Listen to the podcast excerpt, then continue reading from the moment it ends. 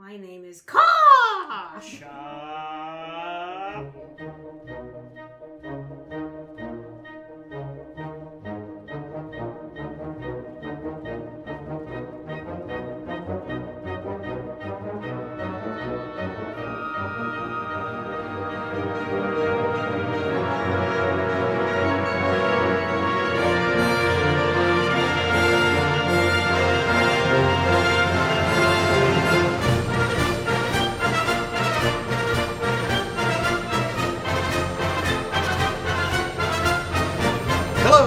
Welcome to A Star to Steer Her by 10 Forward 22 Wow.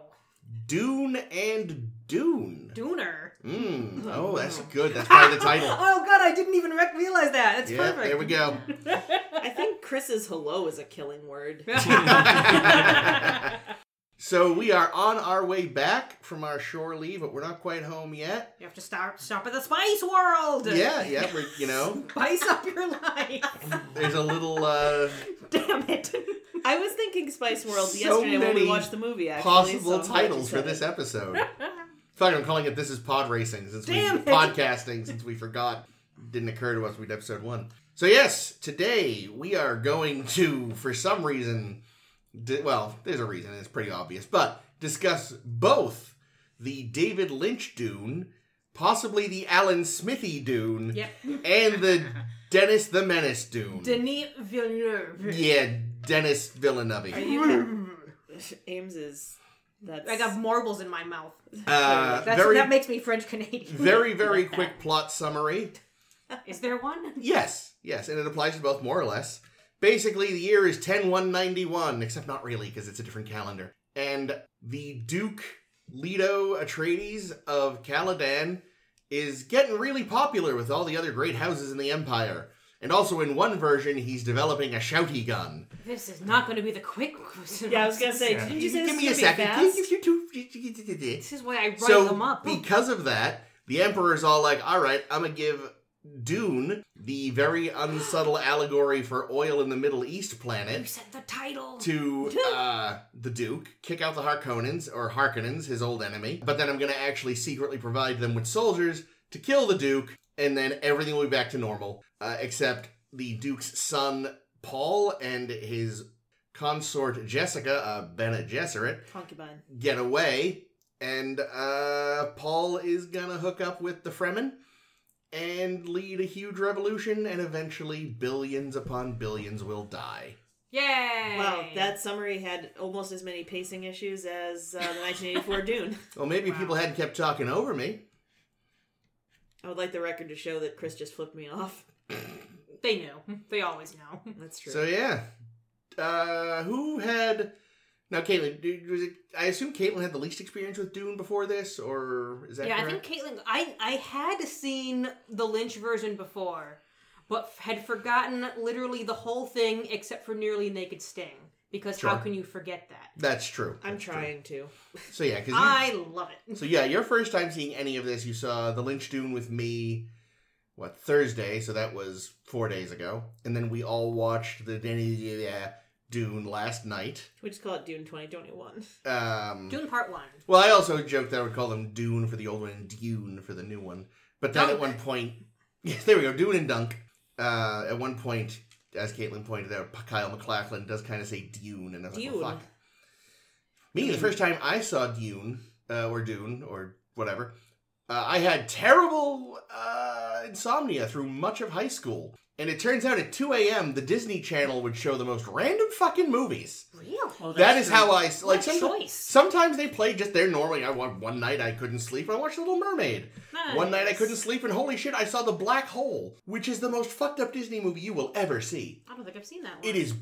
It has one of the most brutal deaths I have ever seen in any movie ever. But they managed to do it without showing any gore. It's amazing. It reminds me of that horrible drowning death I watched in that movie for one of the DS9 episodes. there we go. Where does this align with the um, the transporter accident in TMP for you?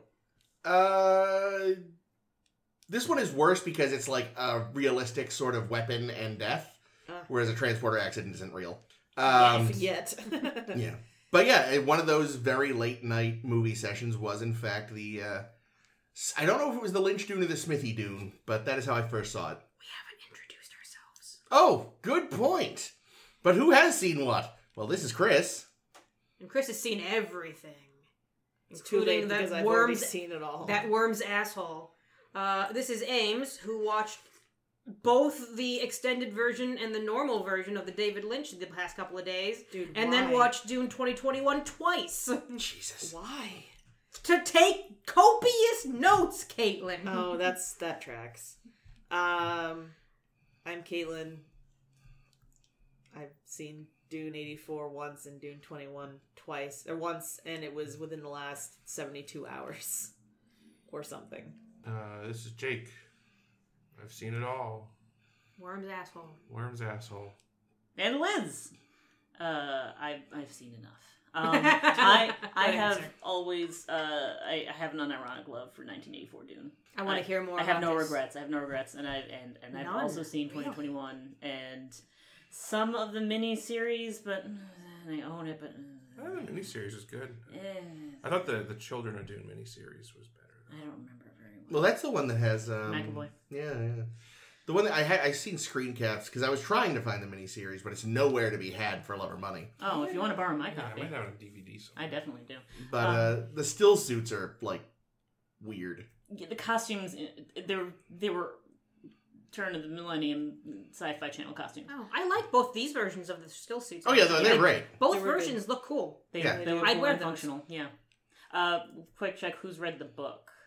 Like Not- this, the not first book I. at least. I've read, so I read the first three years ago, Mm. and I'm like part way. Th- like I basically am more or less to where Twenty One Dune ended in the book. So I like anything up to that point's pretty fresh. Things after that get hazy. Are the, is the movie just the first book? First half.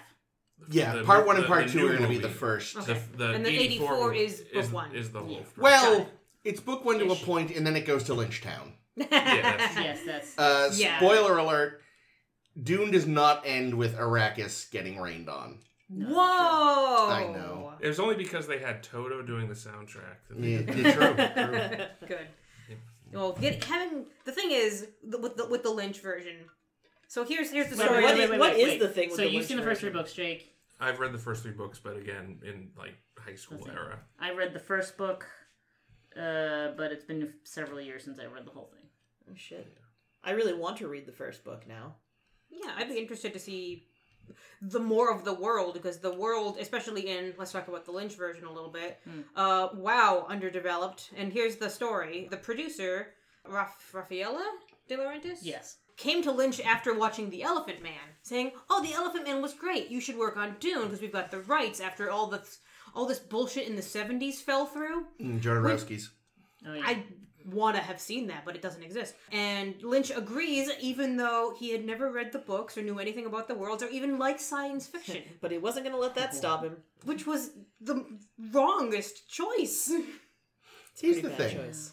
If you actually look at it and remove the sound gun, everything up until like up through the like destruction of House Atreides is basically from the book. But boring as fuck and unfollowable. And, Unfollowable. and really rushed. I Well, the end gets super rushed.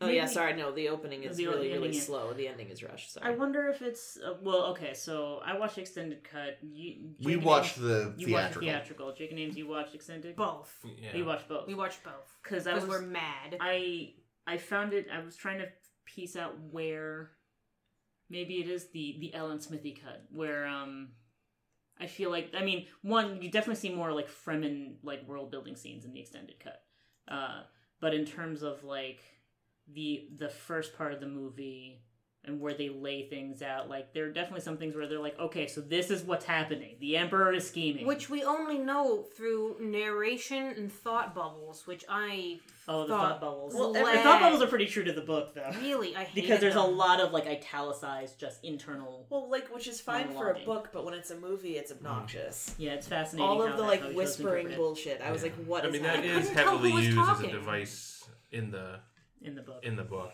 Like, But it it's, also it's meant, like- all the the characters. I had to be wa- I had to be watching characters' mouths to be like, okay, none of you are talking. I don't know which one of you is- is thinking this because it's unclear because all your voices when you're whispering sound the fucking same. Well, yeah, but they would usually focus in tight on like the eyes of the person who was thinking when they were not thinking. always. I oh, A lot of the time. Horrible stained lips. Yeah, I thought the extended cut was was really bad actually.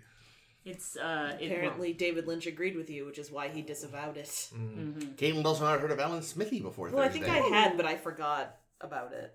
Um, it sounded familiar once you told me, but yeah. Yeah, I don't think it. I, th- I don't think it added anything except time. time. in a really weird narration. The narration was Yeah. bad. Watching the all And the you didn't- paintings was bad. Yeah, and also like so it makes sense. So in the uh, in the original theatrical cut, the narration is delivered by Princess Ir- Irulan. Irulan. Irulan. who Yeah. otherwise has one word Yeah, spoken in the movie. It Um, makes no sense. But but that's but it makes sense because in the book each know, chapter 'cause- is prefaced by uh, an excerpt from her book, Writings. her like her memoirs or whatever. Ah. Um, Yeah, and so it's epistolary. but yeah, it's, it's actually it's Ish. like a bunch of different books. She's there's I even a love section that's like from like a children's history of Muad'Dib by the Princess Irulan. Like she wrote kids books, adult books. This woman's career was was uh, Paul Atreides. Um, so yeah, replace that in the in the extended cut with just some random man voice. Yeah, Who who doesn't even like he never. It, it sounds like they, they never bothered to like give him the pronunciations of things. Yeah. I think it was a sandworm. Also- Twofer a lot. also, uh, he had the wrong year Oh, oh, no. because we didn't we didn't watch the extended, but I found the intro on YouTube, and he Yeah. says it's ten one ninety two. Oh, That son of a bitch. That Yep. bastard. Yeah, He also just sort of sounded like to me it was like remember when you were in like high school and like your teacher was out and they had to show you some bullshit video yeah, and it would just be an old white guy like boring narration like old science documentary here we voice. see the mating dance of the That's yeah, was- some like be some something like, super- affable midwestern. Yeah. that's what I was gonna say. Like it feels like you've gone to the like section of the museum that hasn't been updated since the 70s so you just push a button and a light comes on over a decaying stuffed hyena and Yeah. he starts telling you about it Yeah, yeah. to his credit you know considering the voice he had he should have sounded way more confused and he didn't I was. I'm trying to remember. There was one. There was one pronunciation he like fucked up, and I howled. Ugh, but I can't remember now. I kept repeating it to myself. Like I've got. I got to remember. I'll. I'll probably shout it at some point later. that's Do it. actually paul pool pool atreides Paul is such the anticlimactic name, especially after watching that introduction of them just introducing all these characters with all these like really fanciful Gurney names. Halleck and Duncan, Yeah, yeah. Idaho. And then yeah but duncan's just a name like duncan's not an interesting name either but it's the combination i think no duncan, Duncan, idaho, Idaho. duncan Leto. idaho makes him sound like a boring tourist trap and then you then you have Jessica. that's owned by dunkin donuts there you go Dunkin' idaho You, you can probably figure, you know, when Herbert was naming characters, you know, he probably started with Jessica, Paul, Duncan, Leto. and then and then and then he's like, man, these are not sci-fi enough. I guess I gotta well you know what it was it up. he was sitting there he starts writing it paul jessica duncan does some acid thufir um Piter. feyd I love Feyd. Lovely I miss Feyd. I miss Feyd for- in the new. Feyd's not in the new one. Spoilers for the new one. Oh, and that was Sting, right? Yeah. Yeah. And I miss him terribly. Theoretically, we will. He, he factors more into the In second part half. two, maybe. Yeah, I mean, you know, he shows up in the early parts of the book, but I, but he pretty much is just there to be uh, expository. There's, there's this whole thing in, in the book where Piter and and the Baron are scheming, Yes. and and and Feyd is there, but Feyd is just there to be like, oh. And do describe the plan to me again. You know? yeah, he's there to sort of be a bridge character and for you to understand that in the book anyway this is the nephew that the baron is setting up as his heir mm. Yes. Is he going to be in part two then? And who do we think will play him? Considering in in '84 it was Sting, and in the um who was going to do the '70s? I one? think it should just still Joe be Raskin. Sting. they were planning on it being Mick Jagger. so what you're saying Oh, is it right. needs to be one of the one direction kids Mm. I would say it could still be Sting or it could still be Mick Jagger. Hey, I think it should just be Jason Momoa again. I would be definitely okay with No, that. they're gonna need him. You know, if Mm. they keep making more. That's true. Supposedly he's only signed on for one, so I don't know how that works. I mean, Um, he he he's of the cast members. He seems to be the most vocal fanboy of this movie. that's Who? true. Cute. uh, I- Momoa. Momoa. I'm gonna say- that, that makes sense knowing knowing him. I think it's Yeah. the first time I've seen him without a beard, and I don't normally say this, but he should do that more often. I, I Sans beard? No, I love beard. I don't don't get me wrong, like like Oscar Isaac in this movie. Apparently, they Oh, almost had oh, Oscar oh, Isaac oh, clean oh. shaven. No, that would have been a horrible don't be I'll wrong. take that too. Don't get me wrong, I still want clean shaven Oscar Isaac to bend me over a desk, but Mhm. Woo, Uh, girl! beardy Yeah. Oscar Isaac is way hotter. Mm-hmm. I actually kind of prefer babyface Jason Momoa. Well, I would like beardy. J- uh, yeah, Bearded Oscar Oscar Isaac Oscar to Isaac was bend me beardy over in a that desk. other movie, uh, Ex Machina. Oh, it's Yes. not I've never Yeah. seen that. It's Oh, supposed it's to be good. super good. It's, No, I it's know. pretty good. Dude. P.S. Do we like how he was basically just Poe Dameron? He's like, well, I wanted to be a pilot. That and was my funny. daddy said no. I was I, like, I what the fuck assumed is that this? was a yeah. Um, Also, clean shaven, I think he would look almost the same age as his son. yeah, he'd look a bit too young. Mm. Like, uh, yeah. Was the gray in his beard real? Do we know? Yeah, Probably. he's salt and pepper. Oh, mm, Mhm. Mhm. sorry. Uh, I'm fine. No, you never have to apologize to me. A- anyone you want to Well, talk know about sexually. Jake? I don't want It's to. true. Um, no, I'm good. Thufir do it for you? Or... Here's the thing about about uh, our, our mentats, Thufir and Piter. Barely established in the new one. Yeah. I liked them way more Yeah. in the 84 because you kind of understood their role. Yeah. I couldn't have even pointed out which one in the 2021 was Piter if I hadn't watched it twice. Yeah. Really? I, I only knew it was him because I knew going in who the actor playing him was. I was like, oh, there he is. Oh. I actually I knew I like I only recently heard he was in the movie. I was like, who does he play? And Yeah, then I should the, yeah. Oh, there he is. I keep waiting for him to say Baba Yaga, but I was gonna say I didn't recognize him because he wasn't Russian in this film. Mhm. He 'Cause was I also think of him as uh, being an Ant Man. he was also Polka Dot Man in the Suicide Squad, Oh, and he's actually right. very good in that as well. That's He's a good. shockingly not awful movie. Yeah, Yeah. the um, yeah, I, I I piece it together because you know they established who Thufir was, and Yeah, and he they had, the same. they had the, The same little, Yeah. little lip Princess stain. Amidala lipstick. Well, I don't think they explained what a mentat is in this They Well, didn't- they didn't No, even. I don't at think they said the word mentat in this. No, that's true. But what I th- but here's here's my take on it, and I think this is either a good idea or not a good idea, and, Mm. and I think part two will tell. They really refocused the story to be solely Paul's story, that is true. Hmm. and they're also setting it up to be so like the the book mostly is like straight up political intrigue, warring houses, Star Wars. S- Star Wars How meets dare. Game of Thrones. Yeah, more more Game of Thrones than yes. Star oh, Wars. that's Um, no, but but the combination is perfect because But, um, the, the fucking ladies, the gem, not Bene Gem- Gesserit. Bene The Gesserit. The Jem'Hadar. Jem'Hadar. The Bene Fuck my Gesserit. life, are basically Jedi's. yeah, but um, so you know, so and and like that's what the book's about. But like this movie set out straight from the beginning with a removing the Princess Irulan stuff, and then also replacing that narration with Chani, and making it about um Imperialism. imperialism and you know, which I think is is I. Like the- that was all subtext in the book. It clarifies the world. I like it clarifies the world and it's all very it's very, it's very subtextual in the book and you know you kind of figure it out but i think people nowadays would read that and be like you know you know in the 60s people didn't know as much i think about like middle eastern affairs as they do Not at all. today The word jihad in 1984 was not as loaded like- either. Yeah, it was much more exotic Yeah, they and they named a TAS episode after it. so I, I don't know i feel like So wait, you, you, you i feel like a modern au- audience didn't need to have the whole political intrigue but you as want much you wanted to tell us about mentats. mentats what about mentats You you were saying in part two something about you were hoping they'd do something with mentats.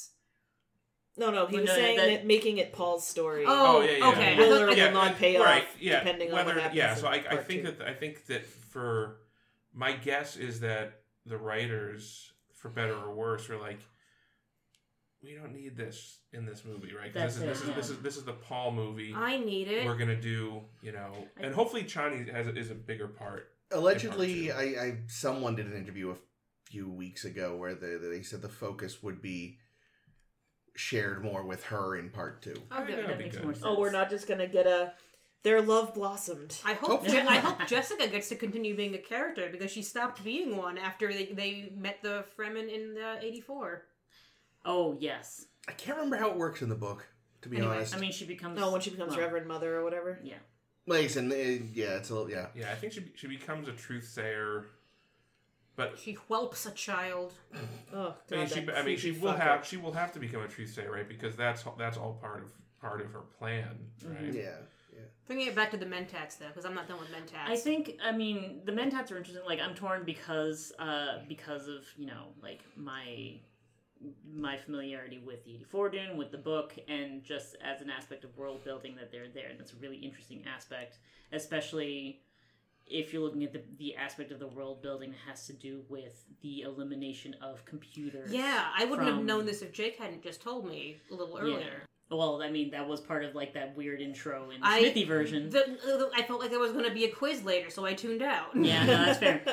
but I think yeah, I think in terms of like in terms of making a coherent adaptation that can cover that can that that In only two movies. that isn't rushing its I mean it's a dense ass book. Yeah. So like if you gotta you if you have to like trim things down so that you can keep it focused and actually spend some decent time like with time to breathe and and like let the story tell, you know, on like where you need it to tell where you need to tell a story.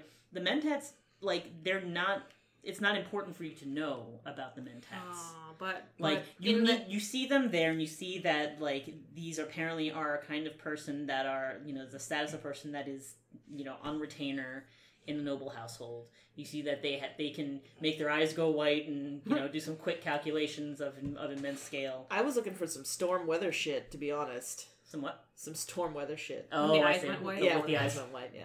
I think I, I boil it down to in the in uh, in the '84 Dune. I just love Brad Dourif so much. oh my Yeah. god, Yeah. He's just so weird and fun. Oh, is that Wormtail?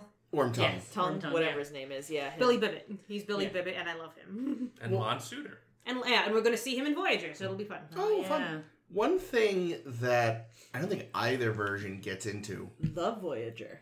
Sorry. That'll make sense in a few weeks. oh, Um, damn it. Yeah.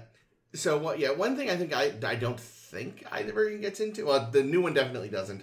I don't think the Lynch one does. I think I remember watching it a couple days ago. Is the fact that Piter has a creepy thing for Lady Jessica Oh, that's right. and is actually promised her by the Baron. That's right. Mhm. Like he was going to give her over to him, yeah, that was hinted at but at. then he died. Actually, I think that's hinted at in the extended version. Okay. And not in the theatrical version, because I remember watching that, and then when we rewatched the theatrical version, the whole siege is just chopped up in like little weird Hmm. bits. Yeah.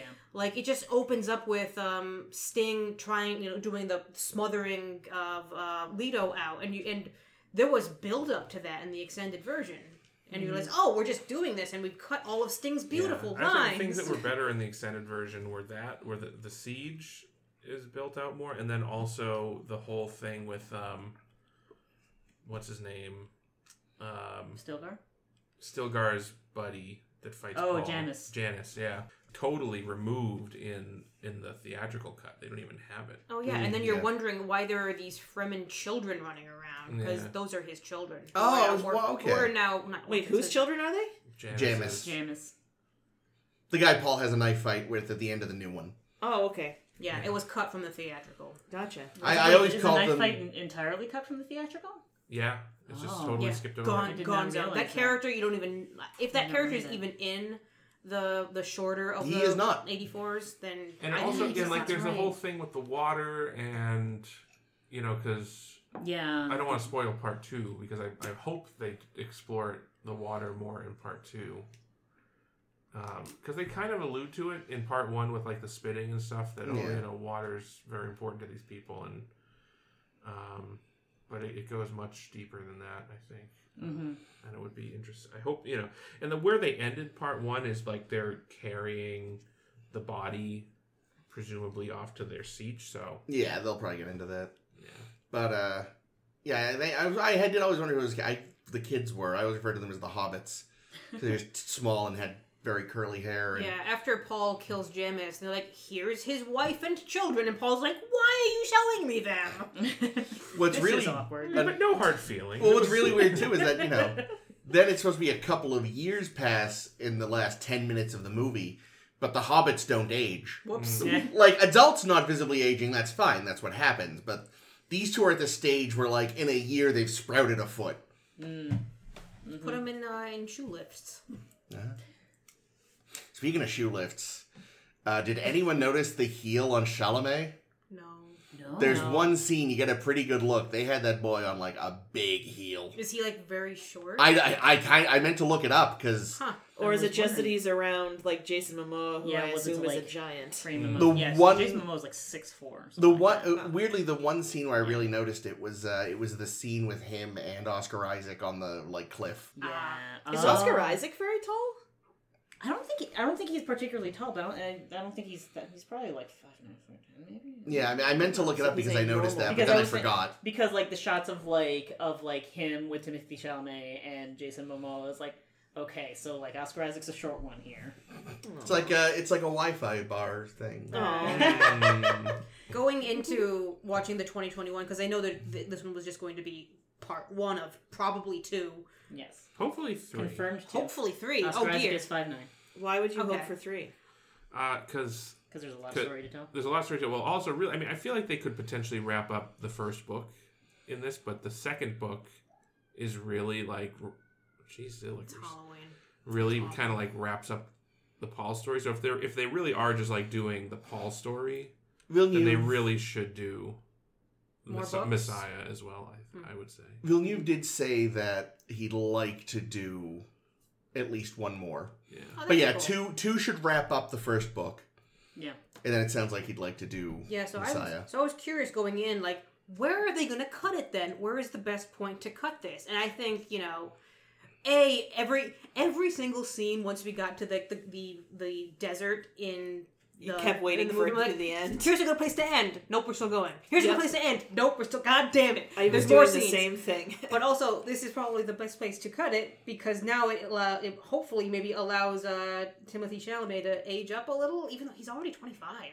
oh my god, Yeah. he's a little baby. Yeah. Well, that, that that's maybe the one good thing about Warner's not greenlighting both halves at once. Mm. Mhm. Is there's a little time between tapings? Yeah. that's Yeah. True. I But mean, um, I mean, this also filmed like two years ago because it got Yeah, a so lot of delays delayed by because of- the pandemic. yeah, yeah, because it was originally supposed to release ages ago. Yeah. I think the other part of the experience in the theater, and I don't know if this is this, this would be the same as watching it at home, but you'd have more control probably. Is any of the scenes in their little helicopter, in their little dragonfly helicopters, which seemed cute but unrealistic entirely. Oh, the I could not understand a word they were saying because the sound was so fucking loud. Yeah, it Yeah. was definitely. We saw it in IMAX, and God, it was too fucking loud. We did. That was Yeah. IMAX. That was Yeah. IMAX. Oh, I had no idea. That's why it's so You expensive. didn't. The four ads that preceded the movie didn't tip you off. Oh my no, because fucking here's God. the thing. I thought they were being like, you should go see some bullshit in No, IMAX. they were advertising you something you were already experiencing. That's so much more annoying. Remember at one point they were like, watch a movie, and I was like, I'm fucking trying to. Can we just get through all this, please? So glad I paid twenty dollars for ads. Ugh. Yeah, so, So Um, many ads. The Not interesting even thing good ads. about the ornithopters, Yeah. that's actually pr- basically how they're described in the book. Would they work? Oh, fuck if I know, I'm not a physicist. I cannot. I cannot look. at I, I Dude, got, who cares? it- they were I mean, awesome. dragonflies I mean, work. It took Yeah. me so out of the movie because the whole time I'm wondering, like, is this physically possible? Like, theoretically, I don't think this is physically possible. Theoretically, it should be it should be feasible because, like Jake pointed out, like they're they're it's they're modeled off of dragonflies. Yeah, but Um, the mechanics would have to be going so fast. I don't but think they it'd show they snap show off. they show them going pretty fast. it's the future. Yeah, That's fair. Future, The future. future Like, like metal. it would, yeah, it would be the metal, it would be the er- the the the aerodynamics, it would be the design of it, the, the weight distribution, blah blah blah. now, blah. whether they are more efficient or practical than A just a helicopter. helicopter remains to be seen. Or any of your ships that clearly have anti gravity. right. Nah. yeah, And that's the other thing. They might, who knows? They might even have a The certain amount of Baron anti- can just pick up all the little machines and float away with them. What a weird man. I gotta say that I, I mean I, I thought the um, the recharacterization in this movie, even though we didn't see a ton of the Baron in Mm. this, and Rabban. it we saw more of Rabban than I was expecting to. Honestly. Yeah. yeah. Um, but the Baron, like, I feel like the Baron in the '84 version is closer to the book Baron in terms of like Oh, just like boisterous and Campy. brutish. They seem like a and bunch like, of and like frat also boys. like the weird like sexual stuff. Yeah. Oh yeah, the Gross, predatory. I hated it. You know? Oh, I, you think Well, that's it's worse bad? in the book. I'm sure it is. Oh, it's real. There, there is a scene in the book. Like you think this, you think eighty four had gay panic. Mm. There's a scene in the book where he, uh, after he's resettled on Arrakis, the Dune tells them to uh, bring him one of his like The Emperor? The, uh, the Baron. the You Baron. said the Dune. The Dune. Did I? Dune. Yes. Wow. You did say that, when the Baron has resettled himself on the Dune, uh, this is my Dune. he calls he It calls to for me. one of his harem of boys, hmm and specifically asks for the one that looks like Paul. Yep. Oh, wow. yeah, yeah, Yeah. It's real. It's real bad. Oh, it's unfortunate. So getting rid of the like you know gay bad guy thing probably for the best. Yeah, but I really liked. I really liked the the the recharacterization. I think um, It was very, and uh, as I've been saying, this movie is very Star Wars to me. When we, s- the couple times we see Darth Vader getting his like brain polished and Mm. getting his and getting a little bath, it reminded me of that because it's like you're you're so vulnerable, but you're so powerful, and that's a good combination. Mhm. Also, yeah, like, well, one, I was amused once I realized, like, we're watching we're watching a Scandinavian man sitting in a sauna. All right, this he's, he looks very at home there, but it also felt very much like you know seeing the mob boss. Yeah. Yeah, well, I kept. Well, speaking of mob boss, Yeah, I kept. mob I kept seeing it as like, like I. I mean, I'm sure it was deliberate, and I'm sure Skarsgård was doing it deliberately, and the makeup wasn't helping, but it was 100 percent Brando in Apocalypse Now. Oh, yeah, like, so- I- even like he, he, he- runs he- his he did hand the over head his rub. I head. saw I saw uh, someone could do that comparison online the other day. Like it was definitely on purpose. Oh, wow, I Perfect. never. Well, would've but thought here's the that. thing: and this movie did not involve a dead cow, whereas the '84 one did. Oh, True. that's true. It also, let's be honest, there is one thing the 84 movie did far better. Dune Pug. Oh, That's the true. There Oh, was no was- Dune Although we Pug. got like we got like weird spider monster. That's not Oh, Dune that Pug. was No. Weird. Dune Pug. We didn't. Yeah, We didn't like have Josh Brolin charging into battle with Dune Pug tucked Mm. under his arm. One can only hope. Like I get it. You don't. You want to make this your own thing, Dennis. But But the pug. we Denny. all love Dune Pug. I'm surprised at this point that Brian hasn't gone back and inserted Dune Pug into the earlier books. Hmm. Be like, no, no, it was always like this. Shut up. Give me more money. I have no ideas of my own. I just like to imagine though that so like Gurney runs into battle, Mhm. pres- you know, a fated battle, s- manages to survive, He manages kept the dog alive. manages to like join up with some smugglers Yep. and like runs around the desert for a couple of years all the while and like where where resources are incredibly scarce like like you you like crush your dead into their water to get water Yum. and yet here he is like bringing out a little little bowl of water and some kibble for Dune Pug. Do we think Dune Pug had a Still Pug suit? still suit? Yes. I hope so. Oh my god. The the less cute thing that w- isn't in the the new movie are the hyper advanced things that can fold the universe. Oh, the D- The Guild. Oh, the Navigators. vagina Yeah, mouths. but they're not yeah. even in the book. Really. Are they not? They're not. They're so weird. No. See, They're looking- talked about. Like we know that they talked about. exist, but Okay. we never don't see like. them. There's no scene with See, I them. Yeah, didn't the- even realize until Jake told me that they're supposed to be humans, Yeah, Yeah. they're Or, mutated. yeah. which is fun. Irulan Um, makes that explicit in the Lynch cut introduction. hmm God Yeah. damn it, Irulan. I want to say in the I, I did see the Done with pieces you. of the miniseries decades ago. Yeah. I want to say the Navigators in that looked almost pterodactyl like. No, that sounds right. That sounds familiar. Yeah, like that is I, it, they are- like Jake said they're never shown, but it is implied that the Navigators, the spice, they don't look human anymore. Yeah. Fair. But they're never explicitly described. Is one of the only things that is explicitly described in the whole book is the ornithopter. Like they don't say what still suits look like. They don't say what like the only descriptions I can think of are like they say still suits tend to be dark colored and there's like brown robes. Mm. Jessica's hair is is compared to Like bronze frequently. Um Yeah, that's it. That's it. There's very 'Cause I don't little even think the are the Mentats red lips described in the book. I don't think so. It could be in the endless appendices though. No, it's Mm. possible. How Yeah. about Yueh's diagonal? That- oh, yes, that is in the book. must That be- is in the book. That's Yeah. the Because, Suk yes, them- conditioning. Did anybody else feel a little uncomfortable about him in the 2021? A little bit. That he was played by a by a Japanese actor. Yeah, because like it's very like I don't know, like Eastern medicine type shit going on. Like and also the the treacherous Eastern. oh yeah, well of course I think, that too. and I think that's I think the unfortunate thing about that is that's in that's probably like baked into his original characterization, like his concept in the book. Um, I would have been more comfortable if they'd fleshed him out more in the 2021. I think that would be it. Like I because think, we didn't we didn't yeah, even he's hear got like about two scenes. yeah with- we didn't hear about his wife until he was literally already killing Leto. The book does does a lot more with him. Like he's a lot more tortured about it. Yeah. Uh, the one thing that doesn't come up in either version is that his wife was also a Bene Gesserit. Oh, I did not um, remember that. Uh, he's got like you know he gives Paul this like uh, the a copy of the Orange Catholic Bible, which I was hoping you were going to say an orange cat. sadly Oh, no, which Copy is of an orange cat. sort of a religion in the future, uh, which is like a mishmash of the various Abrahamic faiths and also fucking machines from the Mm. Butlerian Jihad. It's um, he, they give you a lot more of him. Yeah. and it's, it's a shame that neither version really gives you any time to get to know him. And again, I get, I get why because one, it would be hard because again, it's mostly internal monologue, and also as Jake has pointed out, I think you know Villeneuve was just like no, no, no, laser focus on Paul. Yeah, Yeah. I think, uh, I think the way he's played, I think this actor compared to what's his face, Quantum leap there. Quantum Leap. Stockwell. Thank, Thank you. you. Um, well, one when I like once I read the book and went back and watched eighty four Dune, like you know however many years ago, I was like, oh no, you're not supposed to be white.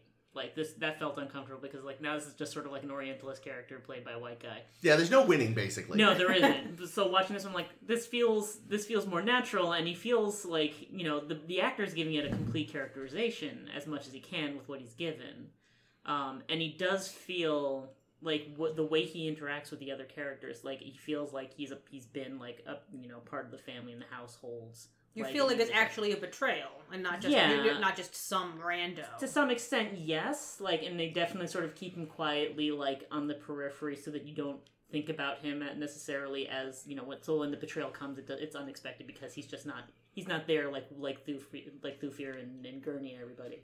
Yeah. But like, yeah, I feel like I feel like you know going as light as they did on him, it sort of did him dirty and.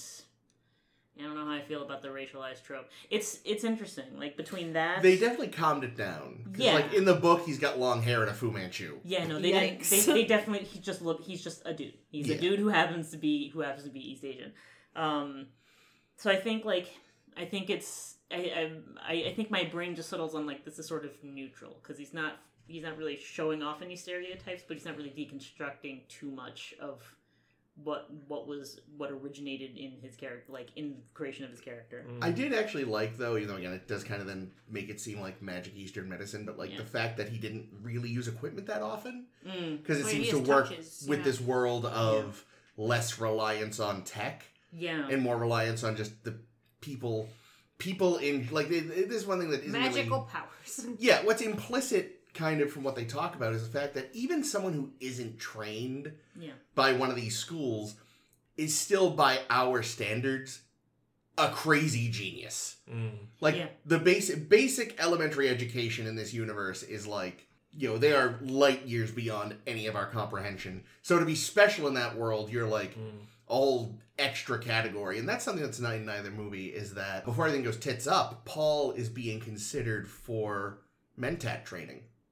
Oh, I didn't remember that. Oh. Yeah, he's. Um, I mean, his mother's been training him the Bene Gesserit way, but he's also been. Apparently, the way it works is if someone is lo- is identified as a potential mentat candidate, they're they're given training without telling them. Because if you tell them, that fucks it up. Mm. Huh. But then it gets to a point where you've decided they're good enough, and then you go, "All right, so here's the deal. If you want, we keep going with this. You get to be a mentat." And the whole plan was to make him the first like mentat duke. Ah. Mm. Uh, obviously, that falls through. Yeah. Yes. But yes, he was going Well, to be the like, uh, philosopher king, basically. Well, and uh, Jesus was uh, training to be a carpenter, so you know he's got something to fall back on. Yeah.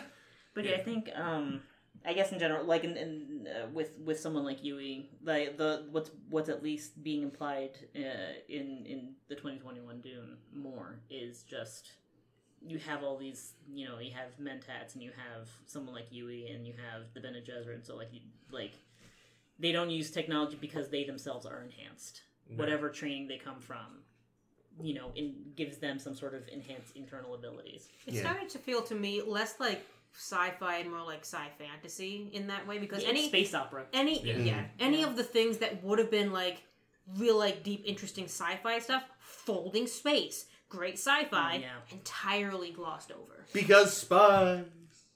Mm, That that is that is one thing I kind of love about the Lynch version is all the incomprehensible crap lying around. Like there's stuff you're like that does something. It's got levers. I like levers. Like everything is very Mm. analog, even though it's the distant future. Probably because it was the '80s and everything was still analog. But it makes sense still in this world where technology maybe kind of took a bit of a kicking for a while. You know, you got Thufir's weird computer machine that he stares into and yells at. and- Right. And like the, the the weird like command motorcycle contraption that the emperor and his generals sit Yeah, that wonderful thing. Like, th- th- there's just this. Like, well, again, well, like, like I said, well, it makes sense to have less tech based on the world. Like, the fact that that 84 Dunes tech was just all this kind of weird. th- That's the thing in general that I always sort of credit the 84 Dune with is like because it's still humanity. You know, there aren't aliens in Dune. It's it's the distant, distant future. So things should be familiar, but they also shouldn't be too familiar because it's been 20 millennia. Yeah. So the fact that with the Lynch one especially, like it's recognizably humanity, but everything just feels a little wrong. Mm. Yeah. I feel like works.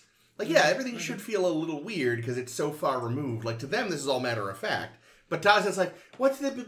Hold on, what do you? bet- Oh, uh, Yeah.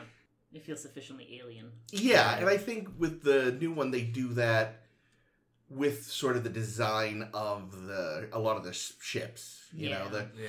the the spaceships and such are well the Dune high the Dune the Guild Highliner isn't you know the Lynch one's a cylinder this one is a Like a a A flashlight It's like well, it was like a tunnel Mm. because I noticed in one of the shots you could see Yeah. yeah, you could see through to the other end of space, Yeah. which yeah, is kind of cool. Yeah, Mm. yeah, it was it was uh, surprisingly less dramatic than I would have expected. Yeah. Yeah. but I mean, I like I, the idea. I guess is just that you fly in one side and you come out the out. other It's like side wormhole. and you're somewhere else, which you know Yeah. is an interesting thing. I really, I did like the Lynch version though, especially the big, the big like door that they fly through. That's Mm. very ornate. Oh, yeah, which yeah. Is like his is a little trippier which also I think is a little more true to especially later Herbert when he really the got trippy. Yeah, but yeah like the, the ships again it's all just humans flying them but I'm like eh, no human would design this. Well, now but they might in 20,000 AD yeah. And also, I feel- I mean, I've not seen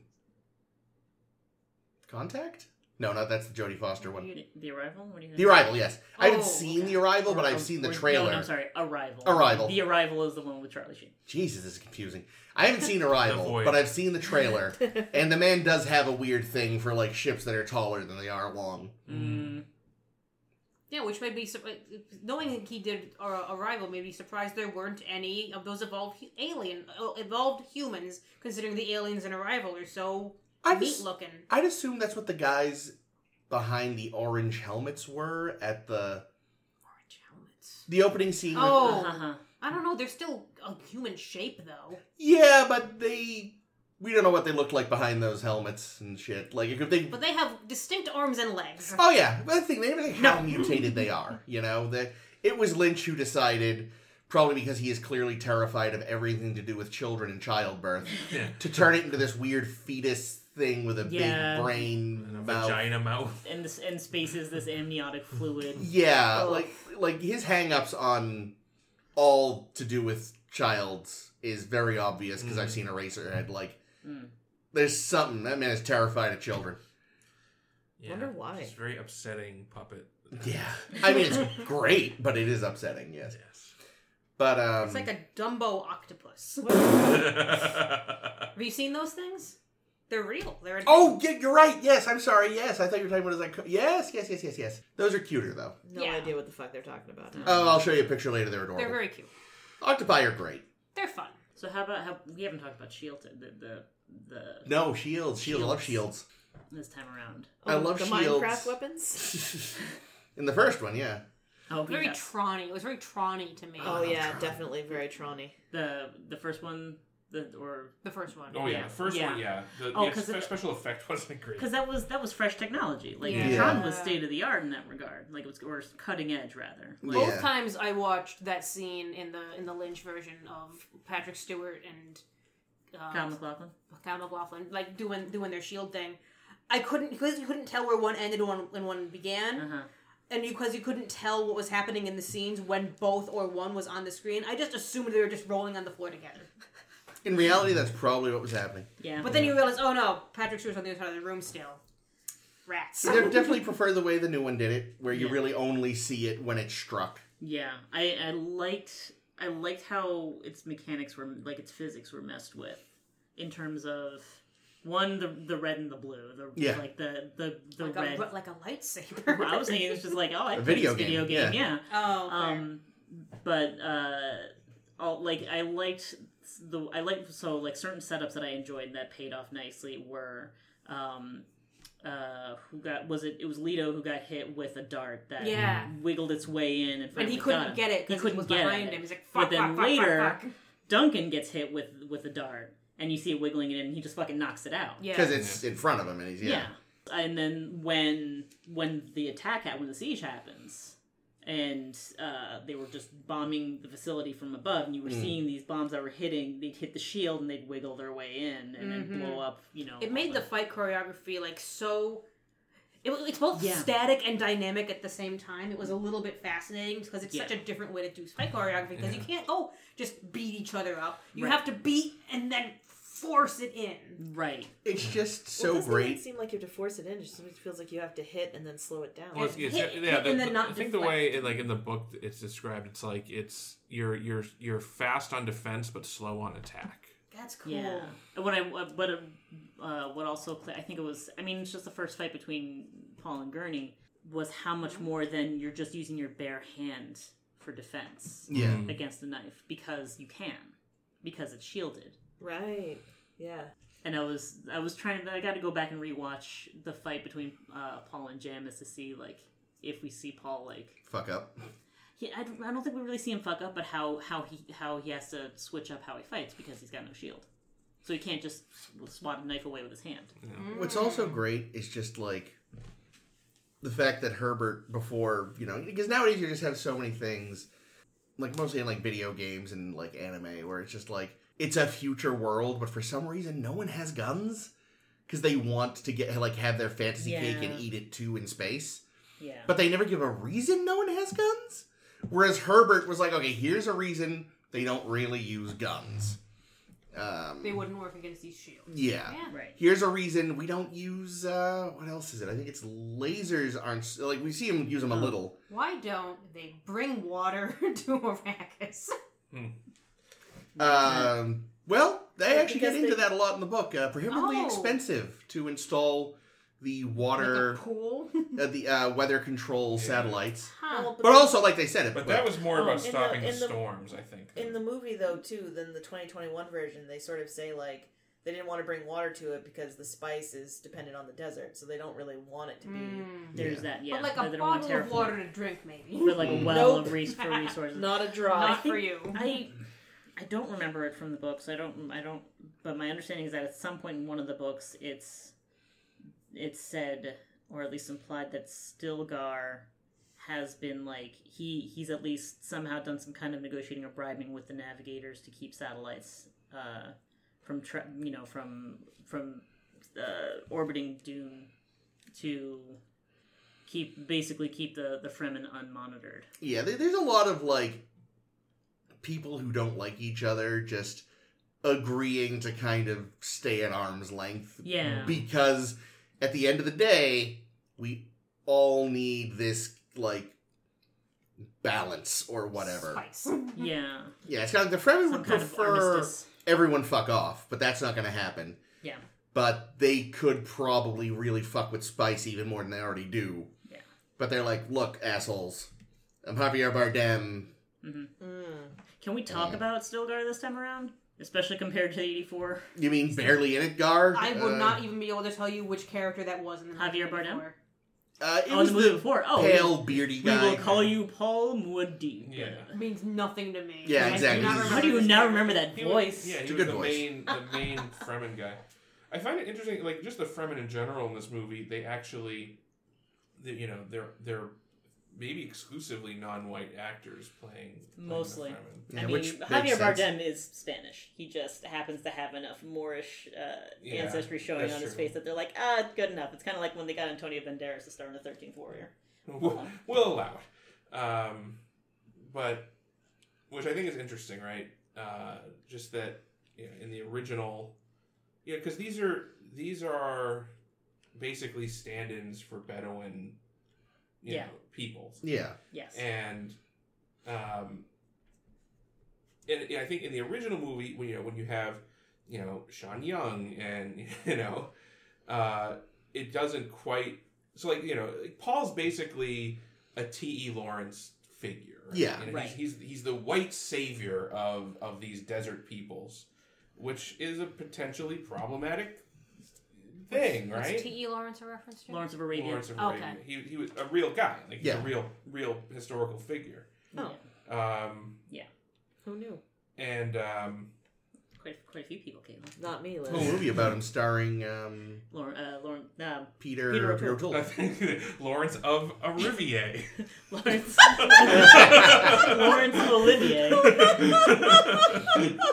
famously, uh, famously wrote an autobiography that may have at least been partially made up erotic fan fiction. Oh yes, there is that aspect. Yeah. Yeah. but so like, uh, and I wonder if part two is gonna confront that at all or, or explore it at all. I yeah. Like, but I feel like they've set themselves up in a way that they can Mm. address it because the actor playing Paul is very white. Very. So white. Um, And his father is somehow, you know, Oscar Isaac. yeah, Well, you know, I mean, his mother is also very white. That's He's- true. He is the he is like the product of genetic engineering. Yeah. There's that too. That too. Jake noticed in the '84 when we see the daughter. I'm gonna say Aria. I don't think that's Alia. right. Alia. Alia. Uh, she's got red hair. She's got hair, red hair of a like Harkonnen. a Harkonnen. That's true. Harkonnen. Harkonnen. Harkonnen. That's yeah. It'll always be. Harkonnen. to Yeah, me. me too. That's gonna be. It's gonna be. I'll never not say. Uh, it'll be hard for me to break. Um, but uh, it, I mean, in terms of so that that vision that Paul has in the tent in the 2021 Dune, Mm. that was what was where I got. I, I started to sit back. Like, okay, so the so he's already setting up you know stuff for later in terms of you know poking at the white savior trope, yeah. um, which is no, well, it's not really explicit in the book, but like. You know, he he's not to put. You're not supposed to take it straight as like that. He's you know that he's coming in and he's gonna he's just gonna be the miracle guy to save the Fremen. Like he's Well, I mean, even in the book, they do set up the. They do very explicitly he does horrible things. forth the fact that like he's not really the Messiah because the whole Messiah concept is artificial. right? Yeah. Like the Bene Gesserit knew they were working on this Superman, Yeah. so they spread stories throughout the galaxy so that whenever he showed up, ideally, one he'd be under their control, Mm. and two the population would accept him. Yes. Um, And they and they to their credit they talk about it, that in this. this, the- yeah, the it was left out of the Lynch one, but it's in this one. And, they, and it's not even just like a one-off. Like the you know Reverend Mother Gaius Moy Mohiam Yeah. says it, and then they land on Arrakis, and immediately Lisan al Gaib, all that stuff. This this you know he's constantly reacting to like this pressure that he realizes being is being put on his shoulders. Yeah, um, and then he has these visions of you know what what is being done in his name in the future. yeah. Yeah. Um, so yeah, that makes me optimistic about how they'll get into that in the second part. hmm I also uh, I I I was just glad that you know this time around the Fremen shows up. You know, Fremen shows up, Stilgar shows up, and immediately is just like, no, you're oppressors. You know, you're the you're just the next wave of oppressors. The oppressors that came before are gone. You're the new ones. Uh, that's all I have to say to you. Be at least a little nicer. That'd be nice. Yeah, just just leave us alone. Uh, get your spice, then get the fuck out of our backyard. Yeah, the one that's one thing that was had was different was that in the in the book Stilgar is way into Duncan. Like he Oh, yeah. loves But Duncan. they, I mean, they set up. What? They Well, they- America runs on Duncan. Yeah. No, what I mean is, like, Arrakis To the runs point- on Duncan. Uh, to the point that like when he leaves, he's like, "Hey, um, can he come with me?" Aw. And Leto's like, "Yes, this is exactly what I want. Yes." Yeah, I like Duncan a lot in the 2021 because in the 1984, I didn't even realize which one Duncan was. Yeah, no, you Yeah, barely he get to shows know him. up twice and gets And made it to look like a does. bitch. Yeah. Yeah. And he's- like, and he's why do got- we like this guy? But And he's okay. got that fucking 1970s ass dry look haircut. God, yeah. yeah. Jason Momoa definitely it make did a good job. And the He fight did. scene uh, oh the death fight is excellent. was great. Oh, Yep. so good. It makes me really wonder, like. Duncan and Paul have a very interesting relationship because in the Mhm. 84 it's like they, they seem like peers. Mm. In the in the 2021 what is their relationship? Because there's no way they're peers. The- Like He's like his adoptive uncle. It's so Seems like, I want like to know older- about their friendship. it feels like an older brother thing almost. Oh, An that's older brother thing, but still very much the like master of the house, yeah. servant of the house relationship. like the thing with Paul is that he doesn't have contemporaries. That's one thing that like again it, the book gets into that neither film version does is that his friends such as they are were Gurney Mm. and Duncan Yeah, and Paul. Thufir and even Dr. Yueh. Yeah. Like they were all his teachers and also the closest thing he had to friends. And his mom to an extent. And his Yes. mom and yeah, and even, you know, his parents they have a good relationship, but it's again a parental son Mhm. Right. especially in a weird like royal house kind of way thing. Like the closest thing he has to buddies are these four older guys Yeah, who he's a teach lonely him rich shit. kid. Yeah. Um, like they didn't even like buy him a friend, you know? Like here, hang out with my kid for some Solari. Right. Like Well, you're friends with, with the robot with the with the spears that pop out of Yeah, it. yes. That is your best friend now. yes. Oh, why do I have to break him? Oh no.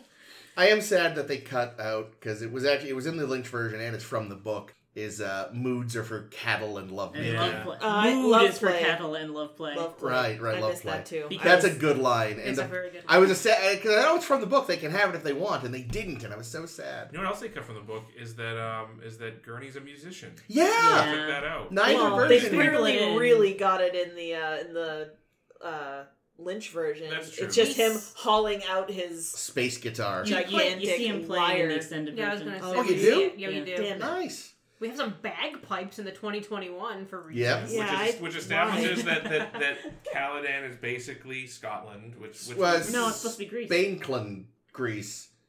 Because also the Oh, bullfighting. yeah. the bull, the- the- yeah, the bullfighting the was an interesting. That's from the book. Is it really? Yeah. Yeah. The the Duke's the the, the, The Duke's Paul's grandfather died, died. in a bullfight. And then they put the bull's head on the wall. Which Yeah. is some, which another thing that I thought was interesting Oh. about the bullfighting. If uh, and I have to rewatch. I didn't. I rewatched most of it today. I didn't get to the. I didn't get to the fight, but the um, the Jamis fight. Um, I felt like the killing blow that that uh, Paul does on Jamis was very much like a bullfighter's feint, sort of, sort of. Oh, that would I be just- interesting. Okay, okay. Uh, and I and I wonder. I mean, I'm sure if it if it, I have to rewatch that scene to, to be like, okay, was See, this an I- intentional thing or did I just That would be am I interesting, reading too though. much? Am I into it? making Yeah. it up? This is why I I'm almost sad we don't really get to see much of the worms in the 2021. We see brief instances of their faces that look like assholes. Yeah. So you really wanted to see more of that? Ames? Well, I wanted to see because the the bullfighting thing was clicking all the English major buttons in my head, like Yes. I must find the meaning, and it's very like it seems very similar to how they take down the worms and how a matador takes down a bull. Yeah. Mm. Yeah. And I'm like, I want to see it now. Damn, damn it, movie. That's interesting. Okay. But yeah, I mean, it still doesn't necessarily undo like the Greekness of of the setting of Caladan. Yeah. Because, Well, it's just Greeks had bull dancing, as it's called usually, rather I didn't than know that. bullfighting. Yeah, they would you basically the acrobatics, But which I see. someone The like you know an bagpipes, They Atreides. don't have do, bagpipes. no. in- The bagpipes. It should have been like a lyre or something.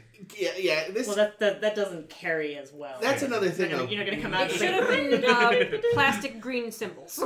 that's the thing is again, this is like you know, Caladan is again in the book is never really described. We just know it is like always wet, just to really drive home that they're about to move to a desert planet Oh, yeah, from a place where it's like yeah. oceans and rain. Watching when it's Paul- raining, Everything is wet. Paul touches the the water, Water, and then like- he touches like he touches so much sand, and it makes it very clear like he's touching the sand because it's his new thing. He's like, I love this. He's the anti Anakin. I was just gonna say. I love sand. It gets everywhere. I love sand. I sniff it and I get high.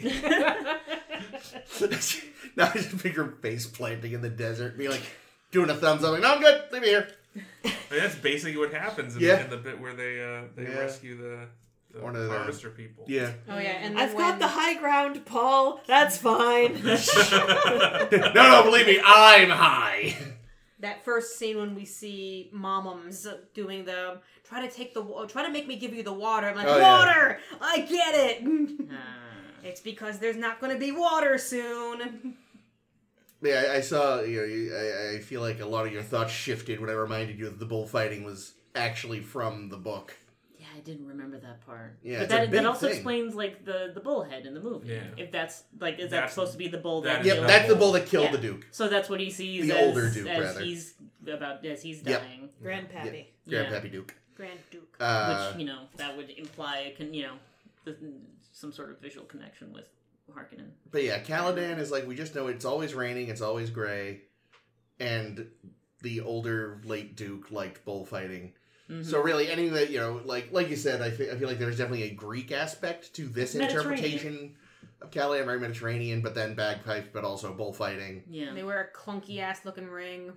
clunky ass ring, Oh, I like the ring better this time around. sweet Yeah, The, jackets. the first one, the, in the '84 Just version, cheap. yeah, it did. it was like a red vulva. Oh no! Probably on purpose. It was Lynch. Yeah, Didn't notice that, but okay. It's also, I mean- yeah, I don't know. The the the it seemed like there was a lot of importance placed upon upon the ring in the um in the In the, the Lynch, Lord of the in the Rings. Lynch. Yeah, that really doesn't exist. yeah. I mean, it's important in that it's like the symbol of ducal power or whatever. But But Yeah, yeah, it's not gonna fool anybody. yeah, No. like. Yeah, if if the Baron got the ring, he would become the Duke. Cause, you Yes, know, it doesn't work like that. What does happen to Caladan? I wonder. It- it's probably. I mean, realistically, there should be some cousin or other, you That know, they'll a different install, branch yeah. who would who like would be moving in there as Leto Yeah. and, and company True. would be moving. Yeah, to and Arrakis. also, like, like- someone has to occupy that space. you know, a duke is a is fairly high up in the feudal tree, Yeah. right? So presumably there are vassals already to right, to to House Atreides. So I would assume that some vassal would just take it. Yeah. or at least Um, like to like be there, be its steward. Right. And so basically, Did, I, I do feel like the Harkonnens in both versions, like I feel like Villeneuve again tried very much to do his own thing, but there did feel like if anything was Lynchy, it was the Harkonnens mm, because again they're like it's just bad guy planet. bad guy planet. The world looks super gross and industrial, which again in the book we do not know what Ga- Giedi Prime looks like. hmm All we see is the interior of the Baron's home at one point. He owns a very expensive, very nice globe of Arrakis Hmm. that they go into great detail describing the like platinum filament um, latitude and longitude lines, Mm. the precious stones that were shaped in like the Duke sounds like a man who appreciates pleasant aesthetic things in the book. But in both film versions, he's just like you said, planet bad guy. Yeah. Yeah. Everything's like the fu- oh god, I love the Lynch one with like the smokestack that's just a fat mouth going, and everything's twisted and metal and weird and gross. And again, even the like you know Piter is walking around in this weird bondage gear hoodie thing, and you know like they, they all have shaved heads instead of all being ginger. Like Yeah. With, with those eyebrows. yeah, and they're all Such wicked eyebrows. pale and weird. Like I like I feel like even even, even he was like, eh, fuck it, what did Lynch do? hmm Um, and I'm fine with that. Although again, I wish the Baron had been a bit more uh, boisterous, like Jake. Mm. I think. Also, Boisterous like Jake. well, like Jake said, but that too. No, like me. Yes. Yeah. Jake, play the Baron for us. I don't have a good Baron. Can you float? I can try. So actually, that's going to bring up the floating Baron. yes, the flat, Uh, the floating fat man. I love, I love in the Lynch one how he clarifies, like, how many floating fat men you got? The floating fat man. The, the Baron. Oh. Oh, that's what you mean. that's who you meant. Yeah. I was going to say it's a really nasty thing to say about Santa, sir. Um, but the floating fat man isn't necessarily supposed to be the floating fat man. Because what it is is in the books, he's supposed to be a fat fucker, like huge. And they mention that he gets around with the help of like little anti grav stuff he wears. Oh, so you think that's just lifting up his flab? That's Pretty basically much, what yeah. was Taking the weight implicit in the book. Was like, if it wasn't lifting it, it was at least making it so that he felt lighter. Right. Yeah, they're called they're, they're called something like suspens- Suspensor fields. Suspensor fields. Yeah, suspensor fields, The I lights mean- are suspensor globes. As a um, uh, as a top heavy lady, I envy it. It reminds me of that episode You of want Nathan little for Spencer you. fields for your Dude, I'm resting on this table Oh, where they where they use the big balloon so that the, so that overweight people could ride horses. That's ba- basically what it is. Oh. But the idea of the flying baron seems to have been an artifact from the Jodorowsky version Hmm. that ah, leaked into okay. both of the other ones. And that we keep mentioning this for those who don't know. There was a, a I think French also director named No, Jodor- it was- Spanish, Uh, Chilean, I think. Chilean. Wow. Anyways, director named Jodorowsky, who I think is still alive. And some like within the last decade, they made a, a Oh, documentary. the documentary, yeah. called Jodorowsky's Dune because uh, yeah, a lot of pre-production went into it. Uh, it ultimately fell through. They wanted Salvador Dali to play the Emperor. That's right, and they. I'm into it. It, it's one of those movies that, by virtue of never having actually gotten made, has become enshrined in a lot of people's mi- minds as the greatest movie never made. Even though there's no proof that it actually Yeah, would have it been. probably would have Yeah. been probably wouldn't have been great. But But- it's supposed to be like 14 hours long, Yeah, and like, but a lot of stuff from it did sort of. which is why Dali was interested. Yes. Yeah. W- Like a lot of it did bleed into other cinema because I think Giger Yeah. did some early designs for it and things Yeah, like, that. Like at, at a concept stage, of course, it sounds like Oh, yeah. most amazing thing. right, Pink Floyd was gonna do Do the, the uh, music, yeah. Another matter. Ooh, But a that's lot of- definitely better than Toto. it's an What? un- Sorry. Oh no! Every every elect- electronic guitar I have I have such a weird like, soft no. spot for that soundtrack. Oh, the score's no, no, the score's great. I just Takes mean me that Toto of is it. is Toto is absolutely not as good of a Oh, band as oh, Pink no, Floyd. absolutely But yeah, the score is actually quite good. but yeah, like Jodorowsky's Dune definitely had a lot of. It probably had more influence than in most other unmade films. And yes, elements from it did did definitely leak into Lynch's Dune. But yeah, a lot of people think that's kind of where the idea that the Baron literally flies came from. Because again, not in the book. um, But it does set up. I mean, at the at the very least in this version, it sets up um, like his his escape from the poison gas. yeah, because in the in the in the um, Eighty-four. in the book, it's just really attributed to him not being as close and having his shield on. Right. that the shield did help sort of because the shield does Mm. Slow down also the passage of oxygen you know paul refers to the fact that you know the air smells different inside a shield because like Oh. it doesn't recycle as quickly as it should or would Gross. Eh, you know, it's like wearing a mask Jodorowsky is Chilean French. there we go ah okay so there, And uh, he's 92 years old. there we go Damn. Damn. so i wasn't pulling french completely out of nowhere No, you weren't. It's just the Um, name throws me off entirely. I'm like, that's Right, neither it does- it that's doesn't neither sound Spanish right. or French. but that's that's no nationality i can think of that's Oh, it's like East, uh, Central or Eastern European. i suppose so yeah Uh, Yeah, if you told Yeah, me it was guess Polish, Polish. I'd be like, yeah, Yeah. that sounds right. So, who else did I want to bring up? Uh, I actually, I mean, I feel like the, the the music thing was a little too subtle, but I liked Gurney's characterization in general. I Oh, like yeah. I like that Gurney was just just the tightest wound of the entire household as soon as they set foot on Arrakis. Paul does ask him. I realized this in my second watch this morning when when it's fighting time. He's like, oh, "I'm not in the mood for fighting time. Why don't you Why don't you uh, play a song?" Yeah. like, ah, it still is in there. So. yeah, Yeah, it- it it's- is it's- there It's it's and he's like constantly spouting off verses, you know? Which that's a thing that they didn't do in Lynch Dune Mm. that they did capture in this one because that's They in did the it book in the too. extended. Do Oh. that? Okay. See, Yeah, because because that it was, Patrick Stewart being Patrick Stewart. I was like, yes, this is. Yeah, he great. has like a very Shakespearean moment, Yep. and everyone just has a little giggle at him. I assume that was a Bible Bible stuff, not uh, song stuff. Well, It's it, like it is. poetry. It's Yeah. poetry. It's their future Bible. It's a little It bit of everything. Shakespeare-y, so Yeah, yeah, yeah, it's it's a bit of all of that. yeah. Um, Gurney is constantly s- tossing off quotes in the book. Yeah, but I also like that as soon as he's on Arrakis, like as like